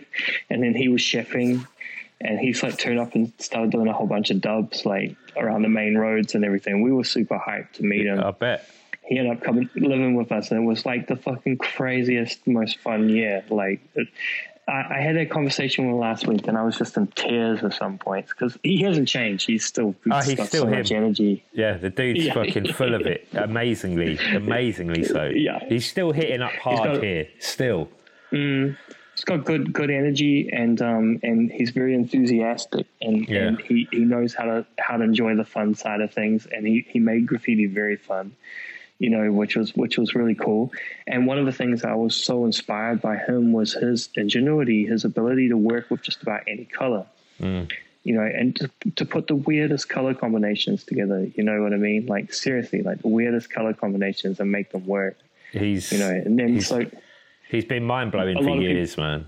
And a lot of people don't know that his father is like an abstract painter. and, Yeah. you know, you know, and um, and when you kind of put that together and you see the way that his father puts colors together, you sort of realize that he's had he's had this influence early on. when And, um, um, but know, he he had a big impact on the scene, man. He really he really did. He um he's a he's such a fucking character, man. He told me last year about his dad, and Yeah. um, I was literally like, "That's fucking how you did it." Because for years, for years, you're Mm. just like, "How is he doing this? Well, how the Mm. fuck is he choosing these colors and these patterns and these these infills and like where is this coming from?" Because it was just so different, and then you just kind of let it go. You're like, "Ugh, I can't even think about it. I can't put my mind to it. I can't figure that shit out. And when he told me, he's like, no, my dad's an artist and he paints these. I'm like, oh, for fuck's thank you. Because I literally thought you were an alien. Like, this wasn't Yeah. making sense. Like, because I think the other part of it is because he's such an illegal writer. The mm-hmm. dude is a true Exactly. out and out bomber. Like, he is, mm-hmm. you know, and so to have that that flair to his work was so baffling. Mm-hmm. And um, yeah, that, that guy, man. And when when I heard about the New Zealand stuff, and I haven't had a chance to check the interview yet, but I'm really looking forward to it because I love him. You, you know I what? love him. It was a really long interview, and and it was really good and really candid. Yeah. Um, and he he was so funny. Like He he, just said yeah. so many things that just like made me laugh. You know, like because it just took me back. Yeah, It just took me back to those times. You know, and his his memory was still really vivid. yeah. We were we were kind of jogging each other's memory, you know, which was which was really cool. And I'm really glad I had that conversation because it's like um, what I've been trying to do with this series is um, I'm working on a book project and Brilliant. I've kind of got this really rigid kind of um, narrative that I've created about what Mm-hmm. the Auckland like graffiti history looks like. Mm. And I realized, you know, if I put this out there in this form, I know people are going to come and really contest this and be like, you know what? No, it, like I got to have the conversations. And every time I've had a conversation with somebody, I've I've totally been like woken up to a totally different perspective or I love it. A new piece of information, a new gem. You know what I mean? And Yeah. it's a really beautiful time to have this con- these conversations now because everyone's kind of between forty and fifty, or even Yeah. in between fifty and sixty, and um, so there's a whole bunch of ego that's just not there anymore. Yeah. People Yeah. are really grounded. They've got a mature perspective. They're really They've like, achieved other like- things in life. I think is the main They've part. Is that pl- all, every single one of them has achieved amazing things in their life, you know. So it's Yeah. just like it's such a beautiful time to talk to everybody. I'm just like, damn, you know, these are the conversations that I was I was never mature enough to have when I was young. Yeah. And um, these are the conversations that maybe in a lot of ways none of us were mature enough to have. no no one was, man. own- yeah, one chips on I our think- shoulders. and- Yeah, all Yeah. of that, and and you know, Mm. just trying to be something, trying to be that Mm-hmm. next thing, or trying to be like, trying to be whatever. And as we've become adults, this is why I, I'm so in love with podcasting. What a fucking medium, Mm. and um, you know. These candid conversations, these never-ending, you know, two, three hours at times, conversations that you just don't. We would never have done at any point in our lives before because we would have been too young and impatient, and obviously the medium wasn't there. But you're mm-hmm. right about this. The lack of ego now enables these conversations to be so big and inspiring and understanding. You know, like I, mm-hmm. I I would have never had the time with Mean to have that conversation about his dad five years ago. Never mind about ten. You know, mm-hmm. it, completely different mind states. But he's, you know, actually quite weirdly, my neighbour is one of his old bosses literally Oh, on the other side of the wall Crazy. behind my studio, he's got a mean canvas. And I was like, How come you've got a mean canvas in your studio? And he's like, Oh, he used to work for me, he's a chef. And I was like, Yeah, I know. He's like, Oh, yeah, it's my catering firm, blah, blah. And that's how I met him again. Um, but I wouldn't have had that adult to adult conversation with him for him to just be like, Mm-hmm. Yeah, yeah, my dad's an artist. He would have never told me that 10 years ago. And rightfully so. Yeah. We don't do that. Mm-hmm. And you're right about the age thing, man, and the importance of getting these these chats and whatever picture we thought it was, like you're saying with your book, Mm-hmm. you're like, oh, actually, there, there is more, and there's shit I forgot, and there is another point of view, and there's a oh, someone saw that action differently, and the fact that we can be that honest about it now, I think it's, a brilliant thing, definitely. I agree. I I'm agree. loving, I'm loving what you're doing out there. it's- it's super healthy. It's super healthy to finally have these kind of um, adult conversations. You know, like um, you know, and just to kind of just be grown up. yeah, You know, because like there's there's there's a whole bunch of really kind of weird, toxic kind of shit with that sort of comes with being young. And, And a kind of really ma- male kind of dominated kind Yeah. of scene and everything. So it's it's just been really wonderful to kind of like. I mean, honestly, I felt so much closure and so much warmth um, from talking to some of these mentors and these heroes. You know, brilliant.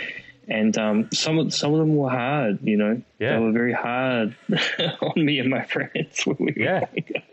and, and now they're just like you know they've all progressed. You know, Yeah. they're, they're just doing really super interesting things. They cringe mean, at the mean was never like that. Mean, mean was always fun. You know, like he was just a straight up fun guy. Yeah. Like he, he he knows how to live life. Like Yeah. the first time I seen this guy, he was um, you could just see the kind of the happiness kind of um, radiating off of this, Definitely. this guy. He Definitely. like He's still the same. and locking it. Yeah, popping and locking in the middle of this Look, party. he just like- loves it. Yeah, yeah, Fucking it dope. was good. It was, yeah, So it look- was awesome, man. back to the story. Um, Mm. After those trips and the Write for Golds and the you know the European travel and so Mm. on and so forth, going back home to New Zealand and then starting to build this career again. And I remember there was this. You started that movement, uh, niche Yeah, net, netching. netching. So that was like Mm. it, it was seemed like it was a culmination of everything you'd learnt on those travels, and you'd got back and you Mm. just literally like upped your speed like by a hundred. Like your head was full of inspiration. truthfully, to, to give credit where it's due, um, we in 2008 we put um, we put Burst in TMD, Right. and he came from he came from a a, a younger crew. It's like a couple Uh-huh. generations younger than us, but they're called Okay. G-Back. Yeah. They, they were very very prolific in my city, Uh-huh. and he he just kind of emerged as like a real force of nature. And I actually was kind of in a weird space where I could have probably easily have slowed down at that point and kind of to Right. focus on other things because I, I was starting to get focused on art Yeah. and um, me and him really struck up a really strong partnership. And he was always in my ear, and he was like, "Man, you know, like I love what DTS are doing. You know, like so Yeah. trees, and you know, Seiko, softballs, like blends, like all these guys from from Brisbane, and like." I like. I knew they were really good, and I, I kind of. I, I already knew like Seiko and Blends. Like they had come over and like come and paint the trains and shit, and they were like really like probably some of the coolest people I'd ever met. Like they were just like such magnetic and hilarious people. So I like I liked them, but I didn't I didn't know the full breadth of what they were doing, like like kind of production wise and everything until Uh-huh. I went over to Brisbane in 2008 for this like um like an Iron Lac like team wall. And I went over with Fat and um and Ramon who's like one of the crew photographers and um did this giant production with the whole Iron Lac team, but you know, Sofles and Trees was like just completely like they were just completely driving that production and like they were doing shit that was like super flared out and then shit that was like super skinny and really tech. And um they were really fast and they were really like limber, like they would kind of just like navigate these like scaffolds like it was nothing. They're like monkeys, you know. I was just like, damn, That's these guys are really fucking like amazing, you know. Yeah. And um, and then you know I had spent this time with like the Germans and particularly Smash had like a massive impact, you know, kind of just Yeah. like him and Asim were kind of really drilling me and kind of like to think differently about how I was painting. I, I, I'd gotten really static, like a really victory, like kind of really graphic with my Yeah. stuff. And I had done the kind of more 3D stuff before. And Atom was like, you need to bring that like 3D kind of energy back to what you're doing. I think that's going to be your way forward and how you're going to like kind of do something original and different to everybody else. You got to kind of combine everything you've learned and bring that 3Dness back. And love then the like Germans, painting man. with the Amer- Americans, I'd just seen how important scale was in painting. Like you don't care about your paint, you know. Yeah. 2007, I, I got sponsored, you know, by Iron Lac, which just kind of suddenly made paint really accessible and easy. So I just started painting like really big and like I didn't care. And I really like kind of pushed that onto Burst as well. I came back from that trip to Brisbane. I was like, bro, you're right. Like we have to like, we have to step it up. Like we have to just do something so next level. Like we have to really work it. So we did this wall It was like him and myself, and then Elliot Francis Stewart writes um, Yep. Deus. He's like sick fucking illustrator from our crew, and we did this wall up on um, Poynton Terrace, just off K Road, and we made an agreement that between Burst and I, we were no longer going to um, paint our own pieces. Uh, we weren't going to treat each piece like an individual piece. We were going to work in unison, and we are going to work cooperatively across both pieces and fuse our styles together. Wow.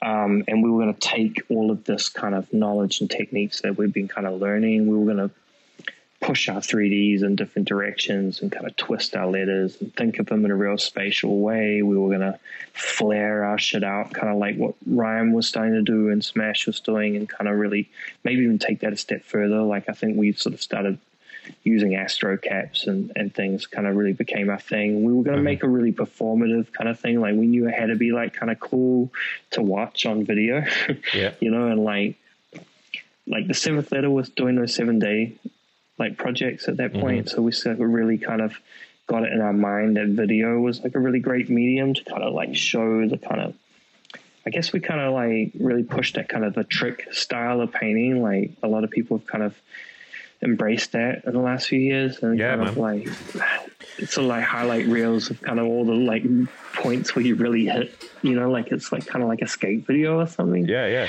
And so we kind of we're Power bringing that mentality to it. Yeah, power moves big time. And so we did that first one, and then um, we showed it to Sofles, and Sofles like, "Fuck you, man." Like, "That's so good." Like he's like, "I'm gonna fucking go so hard. Like I'm gonna burn you. Like I'm go so hard. I've got to." And he went and like fucking painted this like absolutely insane piece like a week later in response, and we were just like, "Fuck, we've got to burn that."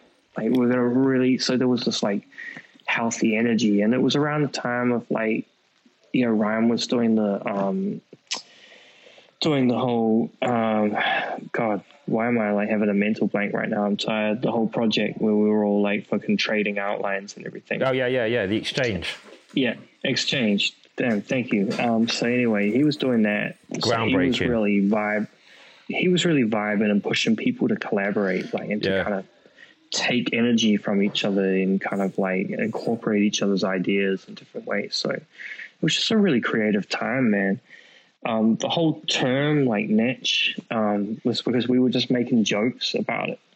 Oh, this piece is like neck level. Like in New Zealand, like I don't know if you know the whole thing, the neck minute thing, like No. neck minute or neck level. It's just like slang, like neck, like NEK, like just short for like next Okay. and like and then so we were like yeah it's neck level it's neck level and then i think like I, I think like I don't know if it was me or Burst, but we were just being ridiculous. Like it's next, it's neck echelon, like, and then like I, I think I said it was neck echelon, and then he was like, yeah, we should just call it niche. Like he just like for for, for next echelon. So we just like we just like coined the term, and it was a total in joke. It was super stupid. It was never supposed to take off, but we just kept Mate. saying it so much because we were really caught up in the joke we started doing these walls. Like I think the next one we did was like a three man niche, like where we got Stray on the wall, yeah. and then it was like we we went three ways where we all worked on each other's pieces, and you did know who had done what. Then we did one like on another wall where Vents and um, and Shake they joined us. And so they were also incorporated, and you couldn't tell. So it was Right. between five people Those and then we did one like yeah we did a tmd one where we had nine writers on a wall and all nine people painted on each other's pieces like and then we would also kind of take whatever we took from those sessions and then we would integrate it into like our own pieces so anything that got kind of thrown into the into the mixture was fair Yeah. game Yeah. And- so and then you start to share the skills. Mm. and then furthermore like that that was extended to anybody else that was kind of in our little conversation you know like so vans and and and and Sofles you know trees you know Rime like we consider Rime to be part of that conversation Yeah. in that moment so there was a lot of vibing you know and it was it was yeah, Mate, like said, those was like walls, so those walls were groundbreaking. Like literally made the world shake. Like tho- when those pictures started to turn up in, I think Graphotism was still being printed and Flickr mm. was obviously in use. When those walls started to go mm. round and it was blogs, it was mm. just fucking. I remember many conversations about those walls with friends of mine. Just and the level, It- it and was- to, to find out that Netch was part of a joke because it was so serious to us. It was so serious, and I like mean, it, we we took it serious too. You know Oh, what I mean? Like of we course did, you but, did. But but, the, but just the whole naming of something. Yeah. You know, like it just it, it was so ridiculous. You know, That's but it- brilliant but to hear where it came from. Start, you know. That's brilliant to hear where it came from because we literally it was it was brand uh, you know, RT crew vibes and town Mm. and like Mm-hmm. them they were doing a lot of great production work um, and I Mm-hmm. They remember the, the bafflement from them and the and Mm. the inspiration that they felt from those walls that you were producing and um, not that they went Mm. and did it but just you know they had to then find their thing because they realized that there's so much more out there for us. And it's like you lot came with something so new in a culture that was already 25, 30 years old. You came with this, oh, here's the next level. By the way, there's this. And we were like, what? what? Hang on. We've just got to grips with what we were taught 10 years ago. What is this? It was, we thought we found everything. And that, I mean, I and mean we felt like we felt like you know like like to like another reference point. Yeah. You know, and, and obviously really like, was. like Revok Revok was a big reference point, but another reference point for us was like Tyke and Crush. Um, and what they were doing in the early 90s Of and like kind of really mashing together different kind of illustrative components and Yeah. stuff. Um, i really like the um, artwork of this guy aaron noble. And he was like collaging like marvel and dc kind of comic elements together Okay. in really kind of weird abstract ways. And i got really inspired by him. Um, and then I got super into like all this like macro photography of like kind of like um, crystal formations, Yes. like kind of photographed through through microscopes. And I started to think really differently about color um, and just kind of color combinations. And it comes back again to like Mean and R&B, who were like a massive influence. And then it's like a lot of the kind of psychedelics and things that I was I fucked around with when I was a teenager, and it kind of changed the way I kind of thought about color too. So Amazing. I started to realize, you know, and it was, you know, that kind of sponsorship with Iron Lac, I kind of knew, uh, you know, these colors are really bright and kind of ridiculous and kind of vibrant, but there must be a real sophisticated kind of way to work with them, you know, rather than so I don't do things that look like a really classic 90s Australian piece. You yeah. Know? So there was just like a lot of things going on, you know, and, you know, like I, I'd been hugely influenced by Smash and I had a really good friendship with him. And then I had a really famous kind of falling out with him. And he sort of really came for us. Like he kind of really accused like a lot of us in New Zealand of kind of really, you know, kind of ripping off his, his kind of, you know, style and stuff, which made us really staunchly want to prove him wrong. Yeah. You know, and just to show him that we were really deadly in another way, you know. So Yeah. I, I think that It was rings a bell, one- actually. I remember that.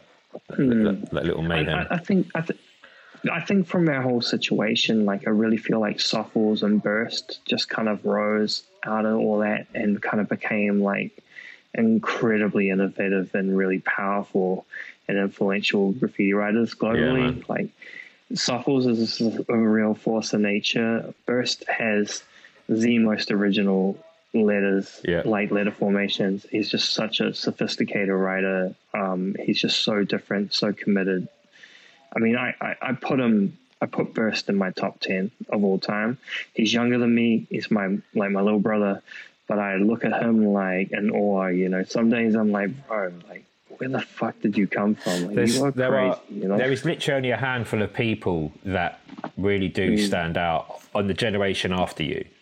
And uh, Mm. you're right, Burst's definitely in there, man. And Sofles, I mean, Oh, yeah. what he's been doing Yeah. for the last five, seven years has just been fucking mind blowing. And um, Yeah, I think I think Roid's in there as well. different. And I know Roid's a bit more of our generation, but Mm. he re- he renews himself so quickly and makes Oh, it so fresh. Like there's he, it's so there's no different. comparison to anybody. He's just as he's just in his own lane. But it's the same you with know. Burst. There's no comparison to Burst. There's no comparison Mm. to Sofles. We can see the inspiration in other people's work Mm. off the back of theirs, but you can never reproduce. And uh, I think that's something that you lot must have taught really well. And I suppose it then goes back to what what you went through with Revok and Rime and Can2 and Smash. Like this, there was a real. What the whole time you were just talking, then I was just thinking, you don't smoke weed, do you? No, no, I'm like, I mean, I'm not like You're I'm not anti too it, good with weed. like. but no, no, not you're just- Like, you know, occasionally I'll smoke it. If I, if I have enough beer, then I'll I'll drink. I'll, I'll smoke a little something. I like, think, I'm, yeah. I mean, I, I, I'm I'm a belligerent smoker. I'm one of those people. If I get drunk enough, you know. But I was sober for for 15 years. I think that's the So, shit, man. I think yeah. the clarity and the presence that you Mm. maintained throughout those years enabled you to be inspired so clearly. And uh, I've smoked Mm. since I was a something- Mm. kid, and I regret it now. Um, I love cannabis. I still love cannabis. I've had Mm. to cut down my intake an awful amount, but and it's mainly through therapy and understanding presence. And uh, Mm. I just all that stuff you were just saying. I'm just thinking, Now he couldn't have had time to be looking for an eighth as well and smoking a joint. He didn't have time for that because he, he was too clear. Too much direction was there. Yeah. That's you know, amazing. It's, it's a type. It's a type of focus that you can only have at a particular age. Too, yes, because yeah, good point. if, if, if I couldn't I couldn't put that type of energy into graffiti now. Like No. it just wouldn't make sense with my with my life. No, Um, there's just so- so many so many other things going on. Yeah. You know, and and I've evolved. You know, like Well, it- it, it's, yeah. it's crazy. You know, I mean, Yeah, age but and but it's like- inspiration. it's a it's a real deal, and uh, there is Yeah. so much you can be open to at 22, which you're never going to be open Mm-hmm. to at 42. It's never going to happen, and it's due Yeah, to yeah. time. And like me starting my business at 21, 22 Mm. was only Mm-hmm. due to the fact of things that I'd, I'd seen before me and things that were going on within the culture at the time. And Steve's bringing paint over from Spain, so enabled me to bring paint to Mm. Brighton, and it was just these. It, I couldn't have decided to do it at 35. The other thing was we wouldn't have had the balls to make the decisions we were making in the tw- in our 20s.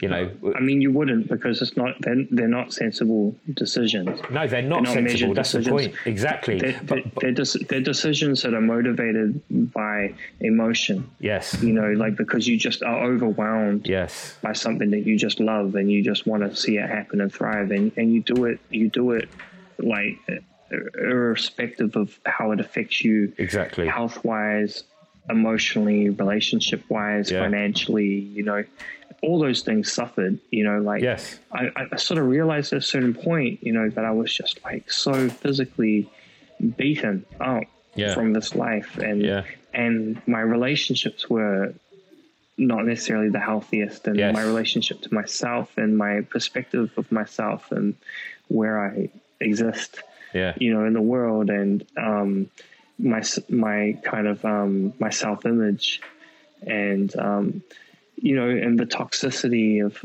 that served me super well when I was really competitive and driven to do something Yeah. and I'm ready to fight for it and destroy anybody that like you know to got get in in my way. way, you Yeah. know like which were really like fucking awesome in graffiti and totally like really counter kind of productive traits to have as an adult human being. Yeah, kind I mean, navigating the world on, on that level, you know. I was laughing with a friend of mine yesterday, actually, about you know being 41, still wearing New Era. I had a hoodie on, I had some fresh mm-hmm. Nikes on, and I'm mm-hmm. 41, and I'm thinking about the first time I met my brother-in-law, and he was in mm. his late 30s, wearing some Gap trousers, some shit trainers, like a fleece with a zip mm. halfway down the neck, like just mm-hmm. normal. I'm not cussing him; it's just mm-hmm. normality. But it's like he just mm-hmm. got on with life, and you know he went and got his business started, and he had his kids, and got a mortgage, and da da da. And here I am, five years older than when I first met him, still look like I'm 17. like, obviously, with an adult view, and I, I run businesses, and I've, I've got my son and my, my partner, and I nurture, and but it's mm. what this culture does to us. It really, you do put real life to one side for an awful long time. And you're right about saying about mm-hmm. relationships suffer. You know, who are we as mm-hmm. normal people? Who is Elliot? Who is David? You know, that shit gets mm-hmm. muddled up within the whole with all the paint fumes basically you know it's it's very hard to see so you we give an awful lot away but i think it tends to pay off if you get through it to like where you are now you know um, i'm proud of moving my to position moving now. to New York was like the fucking healthiest thing that like I ever did, you know, on so many levels. Like it was just like there's so many layers to what happened, but What- going so how out did you get there? just was being that? like really fucking anonymous in the city and like no one gave a fuck. Like versus living in a city that I've been my whole life where everybody knows me, knows my journey, knows what I've done, knows Yeah. my good, my bad, all my history. Yeah. Just going out there and walking around a really fucking big, populated, lonely fucking city, you know, was just like so good. what brought you there Um, you know, truth be told, man, love. Um, wicked you know, my wife is American. uh-huh. Um, I, I came out of a, a very long relationship, Mm-hmm. um, which was like, you know, that that's just like its own story and everything. But it was Yeah. like a long relationship, and I and and I and I met somebody from the United States, and I went on a limb and, and kind of went out there to kind of pursue brilliant man and it was a very counterintuitive thing to do career wise, and it, it put like a lot of my relationships with my family and friends on the rocks, and a lot of people thought I was super crazy to do it, um, and I was, you know, Yeah. like in some ways I probably wasn't in the best headspace, you know, like but um, it turned into a really it, it, it manifested into a super healthy healthy thing that's brilliant and man. um and, and it completely changed the course of my life and kind of helped me kind of work through a lot of a lot of things and get a sense of perspective. And that's nuts. It's like really real life called you, like r- real yeah, life called. Yeah. Like not to say whatever mm. you'd been in before in terms of relationships wasn't real life as well, but this one was the one mm. that was just like step up from all of that shit. Look at this. Like this is yeah. It's just it's one of those things, man. Like you know, I'm I'm a pretty calm and rational person, but you know, I do believe a little bit in serendipity. Yeah. And I, you know, serendipity, and I am a little bit like, you know, romantic in that sense, you know. Uh-huh. And I do kind of look for for signs, you know, and I and I am nice. intuitive, you know, and I try to kind of follow follow things that kind of you know allow things to reveal themselves to me, and sometimes it's hard um, to yeah. make a, a, a, a big life changing decision, but um, you know, like I, I, did a took a took a risk, and it's it's turned into like such a positive situation. But it's it's been challenging. Like living between two countries is pretty hard, and yeah, I can't having imagine. a different pass having a different passport to your to your wife is is hard, and navigating visas, and you know, just having thrown a pandemic on the top of that, you know, there's just complexity, you know, like, but it, but it's cool, you know, it's like it's given me like a really different perspective and um, it's been good, you know, because I've gotten gotten really to the heart of like who I am and what I'm about, you know, like whereas you know before man. I was kind of, yeah, before I was kind of like a little caught up in um, what it is to live in a place where everybody just knows you too well. Yeah, and things things start to matter that don't ultimately matter, but they feel really kind of um, suffocating. Well, I think you know, the other thing as well about being a graffiti writer, and especially someone that got to the stage that you got to and are in, it, you're known as mm. Askew to millions mm. of people. It's Askew. Mm. And you're like, yeah, mm. that's great. But I have got a real name and I've got mm-hmm. like real things like everyone else. And I like love. I, I like reality, mm-hmm. you know, and mm. for you to, to step away, like, there's some writers in our culture that we know of that don't step away from that. Mm. They keep that name. Yeah, that name's right. the first and most important thing in their life. And cool, if that's how they want to live, brilliant. But I think again, back to Jason. Mm. Seeing mm. that transition in Jason when he met his partner, I don't know when that was, but when they mm. had their child, and mm. this I know he's never turned his back on graffiti and never will, but there was this mm. whole. It became Jason came out of the Revok thing, and it was just mm. like, yeah, here, here he's sharing his reality. Because that world mm-hmm. we live in, full of wizards and fucking magic, isn't mm-hmm. reality. It, it's an amazing yeah. builder, but um, to to be able well, to know, find, yeah, yeah, you know, my um, you know, that one Charles, like him and him and his partner Diva, you know, they had they had their first kid like pretty young, and they uh-huh. have um four children. They had four children wow. under the age of five. And um, they were like not the first in our group of friends to have kids, but uh-huh. they had four of them, you know, and they were very central in our kind of social group. So yeah, um, the kids the kids were around, and I saw that shift um, in them to like, be really really good parent yeah, to be really good parents and put their children first and to kind of let go of like certain hang ups that the rest of us kind of got away with kind of having yeah. for a bit longer. And um, and yeah, and then gradually as I've watched each kind of of my friends have their, their kids and just kind of the way that, you know, like they just, you know, those kind of uh, selfish ambitions kind of, they kind of drift to, to the background a little bit and suddenly it's about somebody else, you know. And um and, and it's really really powerful, you know. It's mm. admirable though, man it really is admirable. Mm-hmm. It's admirable of all of you lot who have who've done that thing and shown us because you're no matter how, again back to the whole thing about how how old I am or how old my peers are or, or whatever. Mm. The fact that you know you'll always be looked at as kings. These names we've been mm. talking about, and you'll always be inspiring. But to see the reality in your life and to, like like these conversations and like the book you're putting together, it, it's like it, it helps us. It, it, yeah. continues to inspire us as adults. You know, it continues mm. to to have that massive like oh shit look look what they've done. Like they're mm. not just staying stuck within this one world. They're showing us what it's mm-hmm. like in in a world that we see everywhere outside our own front doors, that we choose to ignore quite a lot. Um, Mm-hmm. That's true. it's, it's another it's another line for growing up on another another thing to follow. I had my son at twenty, and uh, I was only like six years into graffiti by then, um, 5 years into graffiti. So my transition into realizing I couldn't just base everything on me happened quite Right. soon into my whole career. I was still painting trains So and doing whole cars up to the age of him being that's four. Probably, probably why you started your business so young, It's- right? Mate, the first canvas I painted was of him when he was one. He, he was mm-hmm. turning one. Mm-hmm. I didn't have any money. I wanted to give his mum a present. Mm-hmm. And I'm like, let me try this canvas thing out. And that was it. My friends were like, D, there's your fucking money, bro. That's how you're going to survive by painting these things. And that was the start of it. But it, it you know, it, I had that, you know, that I was lucky, I feel.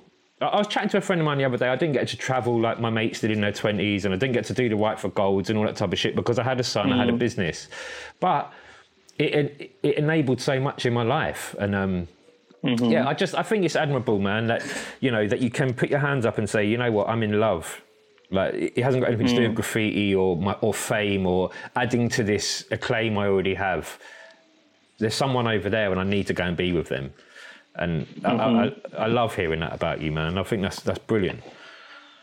Well, And, you know, you, you know, you, you meet you meet like the precise people that you're supposed to meet at the right time. I do believe that, you know, and like I said, mm. I, I, I do think I'm a rational person, but you know, and but and that so that sounds very kind of romantic and irrational, but you know, um, I really do believe that, you know, like Yeah. every, that's certainly been my life experience, and and this kind of later chapter you know, in my life and meeting my wife and, and kind of the adventures that we've gone on and the struggles that we've gone kind of gone through and, and everything have been very, very essential. You know, that just, uh, once again, it just kind of made me prioritize like completely differently, you know, in a different set of things, you know, and, um, and it's been good, you know. Um, it's made me more, um, in a weird way, more unapologetic Brilliant. you know, about what I do and more set in my ways, which is, you know, sounds really kind of not the most intuitive kind of thing, you know, but I just feel like um, there's something really important about standing your ground, Yeah. you know, about your, your particular kind of, you know, position and way of doing things and outlook. And, um, sometimes that doesn't bring you fast success. You know, when I look like some, when I look at somebody like Roy, you know, to bring it back to him, I think that he is, um, he's a pioneer, he's an innovator. Very much so. You know, he's a he's a trailblazer. Yeah. You know, and um, and a lot of people have imitated a lot of things that Yes. he's done and have have built their entire career off the back Yes. of ideas that he kind of did. And sometimes he's not the first to be recognized, you know, but he's definitely the first to be doing things. And I really believe, I really believe in him. And I really believe that he will be, you know, remembered as a very, very significant influence. He's definitely going to get his place. Definitely going to get his placement. Yeah. And um, I think he's another person as well that showed the maturity of of producing Mm. work and the crossover, or what we perceive to be a Mm-hmm. crossover. It isn't. It's just part of the journey.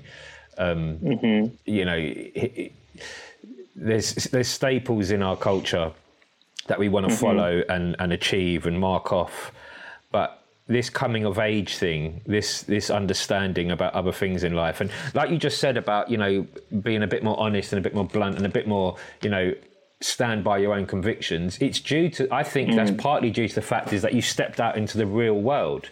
You step out of this mm-hmm. this graffiti world where you're like, well, look, I'll, I'll hold my tongue for this because I don't want to offend this person. I don't want to offend that artist, and I'll just chat to my mate about that. When we step out into the real world and we see the shit that goes on outside that fucking door, you're like, no, hang on mm-hmm. one sec. Art's the thing, man. This what I'm doing is the fucking mm. truth. Like, and not not not with an ego, just literally like this is this is the shit. This is this is purity. This is this is honest, and this doesn't harm a soul. And um, you stand by your conviction with it. And um, I think we see that as we're Yeah. getting older. Daring to be weird, man. Like just embracing the weird. Yeah, I, I, Yeah. I think I think it's like it's so important. You know, Yeah. like honestly, like if if we can learn anything from you know from looking at the art world or looking at the street art world or even looking at the digital art world and the kind of the shifts in that landscape is that Mm. like a lot of really corny kind of generic stuff is immediately popular. Immediately. You know what I mean? Yeah. Immediately popular, and and that's more of a kind of um, indictment of the audience and the artists themselves. I think sometimes you know it's just like pe- people flock you know to certain things very quickly. Yeah. Um, the, the the people that are kind of the stalwarts, you know, the people that just kind of hold the ground and aren't really kind of immediately successful are the people that interest me more.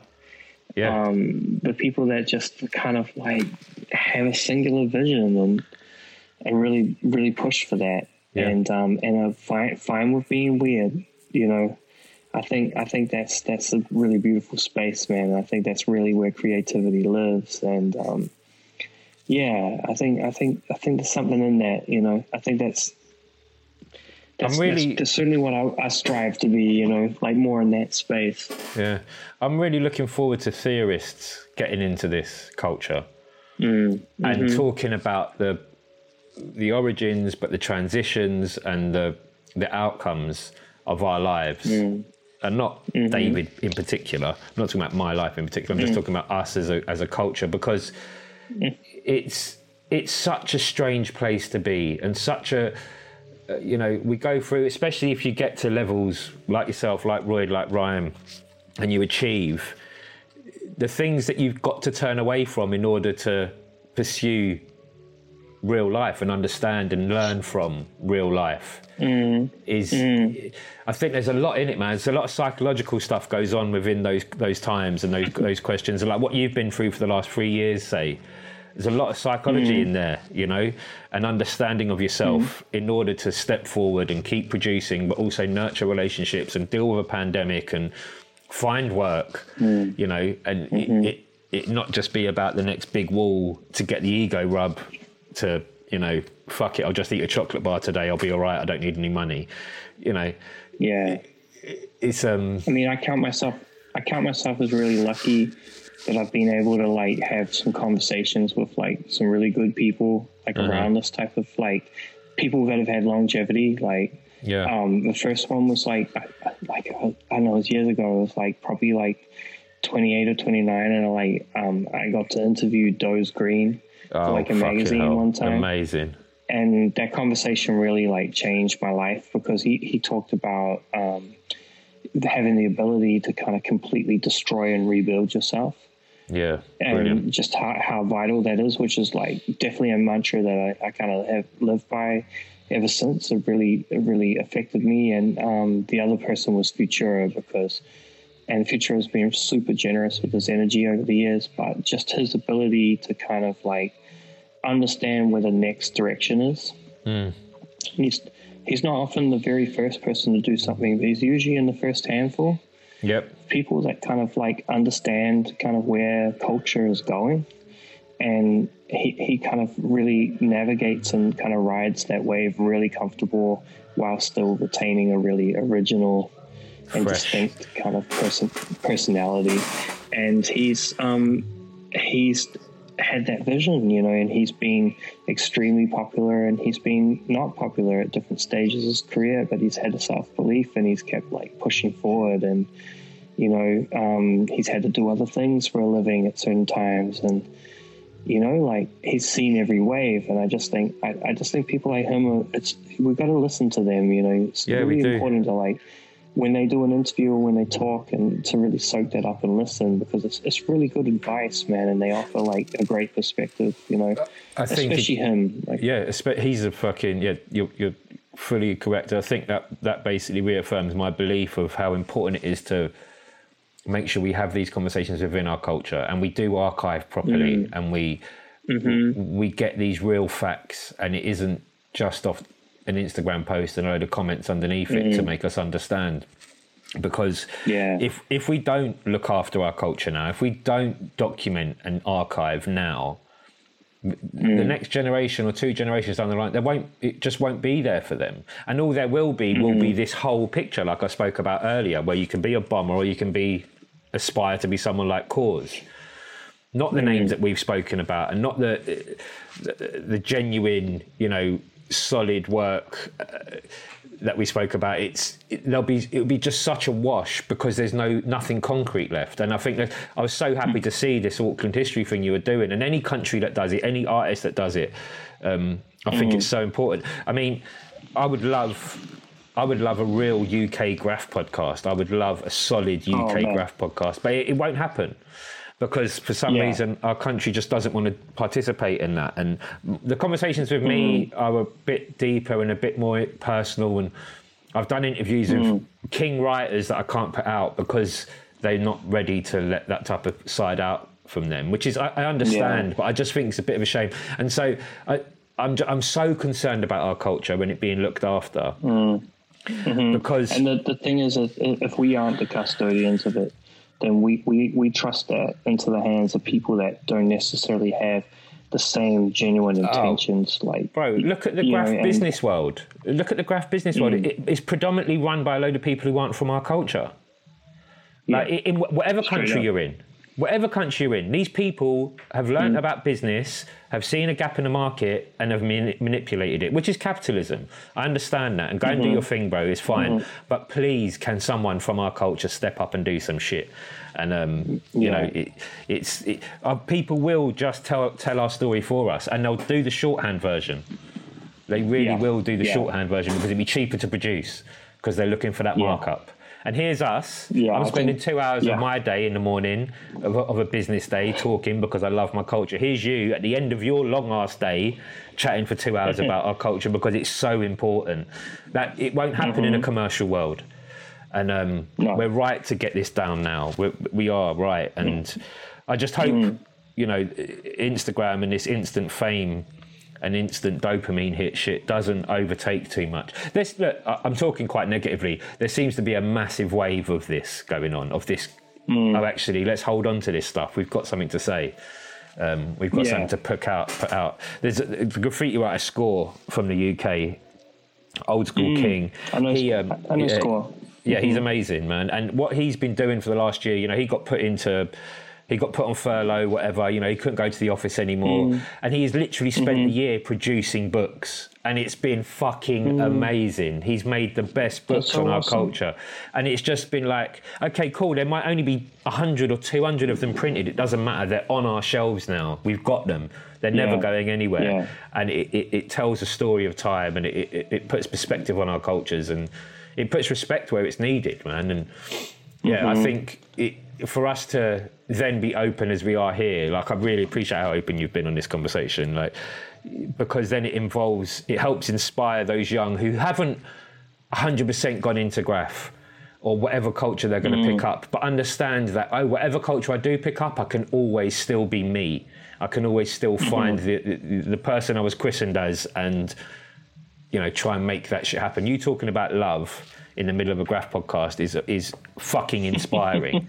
I went here for love, not for fame, not for money, not for, no. I went here for love. That is that's so human, and we need we need We- that shit. You know, the the, the funny thing is like because I think a lot of people like when I would come home, Mm-hmm. like the weirdest thing that happened about moving to New York was like suddenly like I mean I'd struggled for years in my own city and then like I moved to New York and then suddenly I got like um, I'm validated on some level because I live in New York and people know it's a very tough place to be. So I would come home and people would be like, um, "Oh, so you know where do you live now?" I'd be like, oh, "I live in New York." It'd be like, "New York, wow!"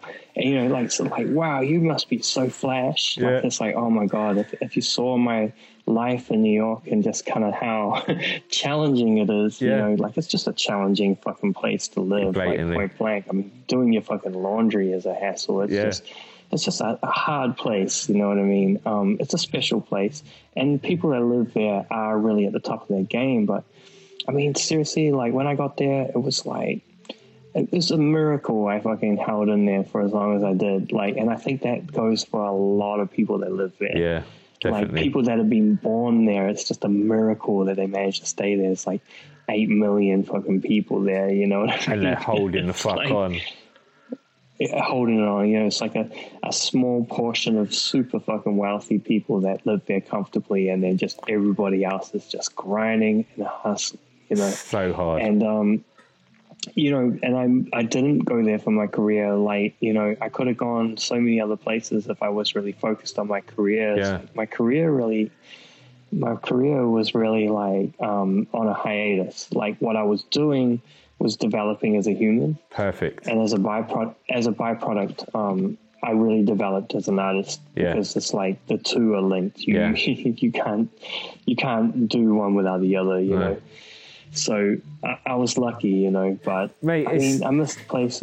I never got to say goodbye to that city. I came to New Zealand for what was supposed to be ten days for a mural project, Mm. and now you know I've lived, been living in San Jose, and um, and now I'm back in New Zealand. So Yeah, that's going to stick with you, man, and it's going to there'll be, you know, that feeling will probably stick with you that you didn't get to say goodbye, but it, something will come of that feeling.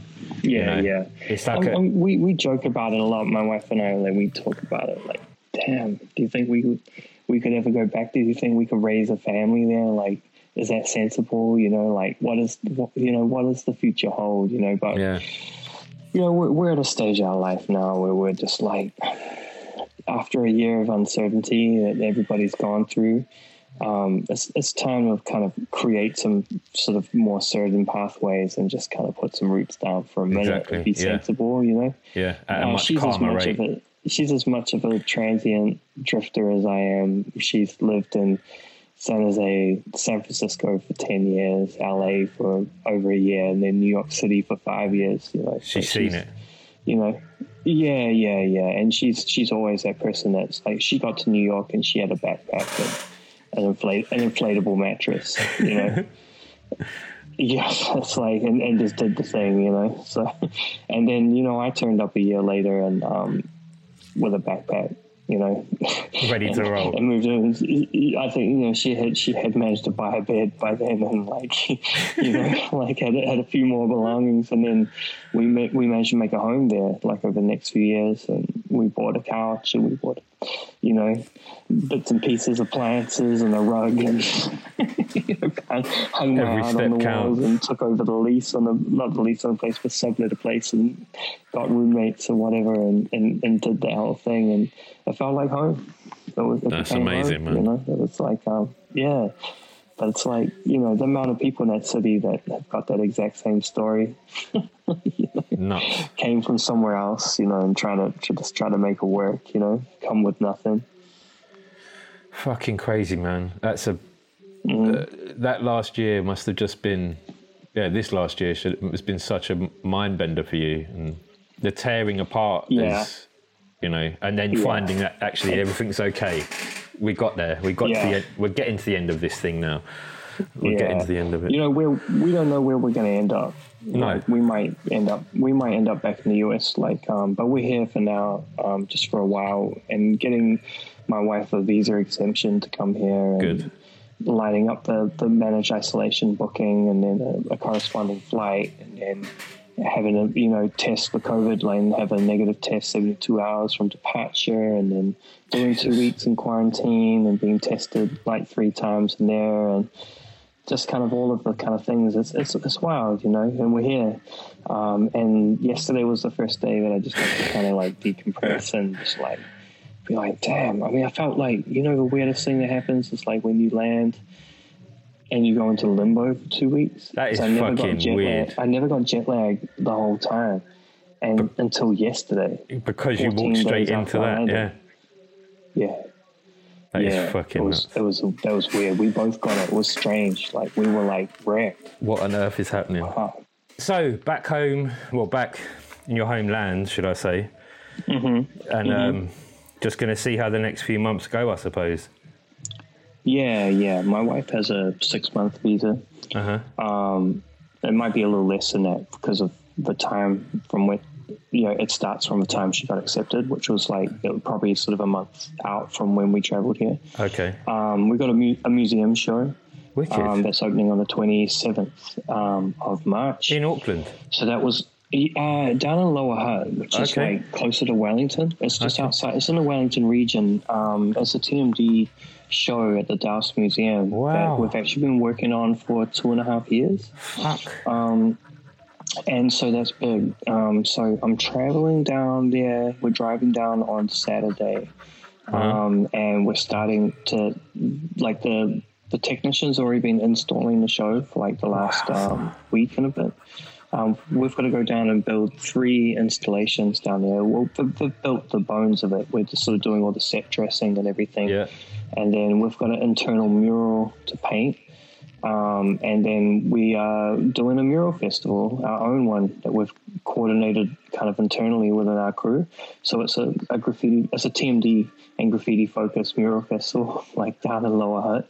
So we'll be Fucking painting hell. for yeah, we'll be painting for like four or five days doing that, and then we've got a, an opening on April first before the Easter weekend and everything. So um, we'll take a day off after that, and then we'll head back to Auckland. And um, yeah, I guess that's that's kind of as far as I've planned at this point. We've got a couple of things in the pipeline.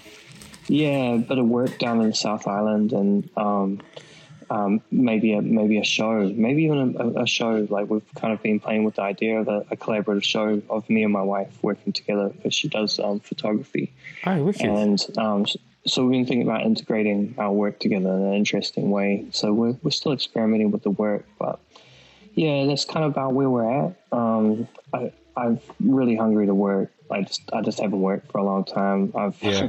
I've just been you know I've been enjoying this time, but I'm but I'm ready to make a little bit of money because I've I've just kind of hung in there uh, Yeah. in San Jose for the last nine months, and I sold a few works on paper here and there, and just kind of juggled a few things. To, I, I found myself doing a lot more administrative stuff for my friends back here because um, it's been open, so they've been really busy. So I've done a little bit of like you know ordering people's paints and coordinate, coordinating you know things Yeah. you know like doing all the liaison with the clients and doing all that sort of stuff. And I became a spreadsheet guy, which I've you know, never really been. So. uh, you know, and making keeping an eye on the budgets and paying Yeah, people man. and coordinating videographers to document things and running a few social media campaigns for things and just doing all this sort of stuff from San Jose, just work I could do remotely. But yeah. like I said, it's been a challenge. I got to like Christmas time and was like, oh my god, I don't, I don't know how we're gonna make it through until like this trip in March. You know. Fucking nuts, Um, man. St- Steele came to the rescue and licensed a couple of um, images from me. For he works for for a weed company, Wicked. and it's like license licensed a bit of stuff for some packaging, which just was absolute like godsend. I was just like, I totally forgot that he was going to do it, and he was like, "Oh, have I paid you yet?" And I was like, "Oh." Oh shit! Yeah, No, money. Think- Fuck. Uh, yeah, yeah. paid me like just right at the point where I was just like the brokest. So I was just like, damn, like so lucky, man. Just so lucky for that network of friends, you know. I know that feeling, man. I know that one. Mm-hmm. I know that And I think a lot of people do it more than ever at the moment. So yeah, yeah, it's it's it's been it's been wild, you know. But we're here. We're at my parents' house at the moment. Um, it's comfy. It's good, you know. And um, we're gonna hit the road, which is just gonna feel liberating and great to to do a road trip. Definitely, man.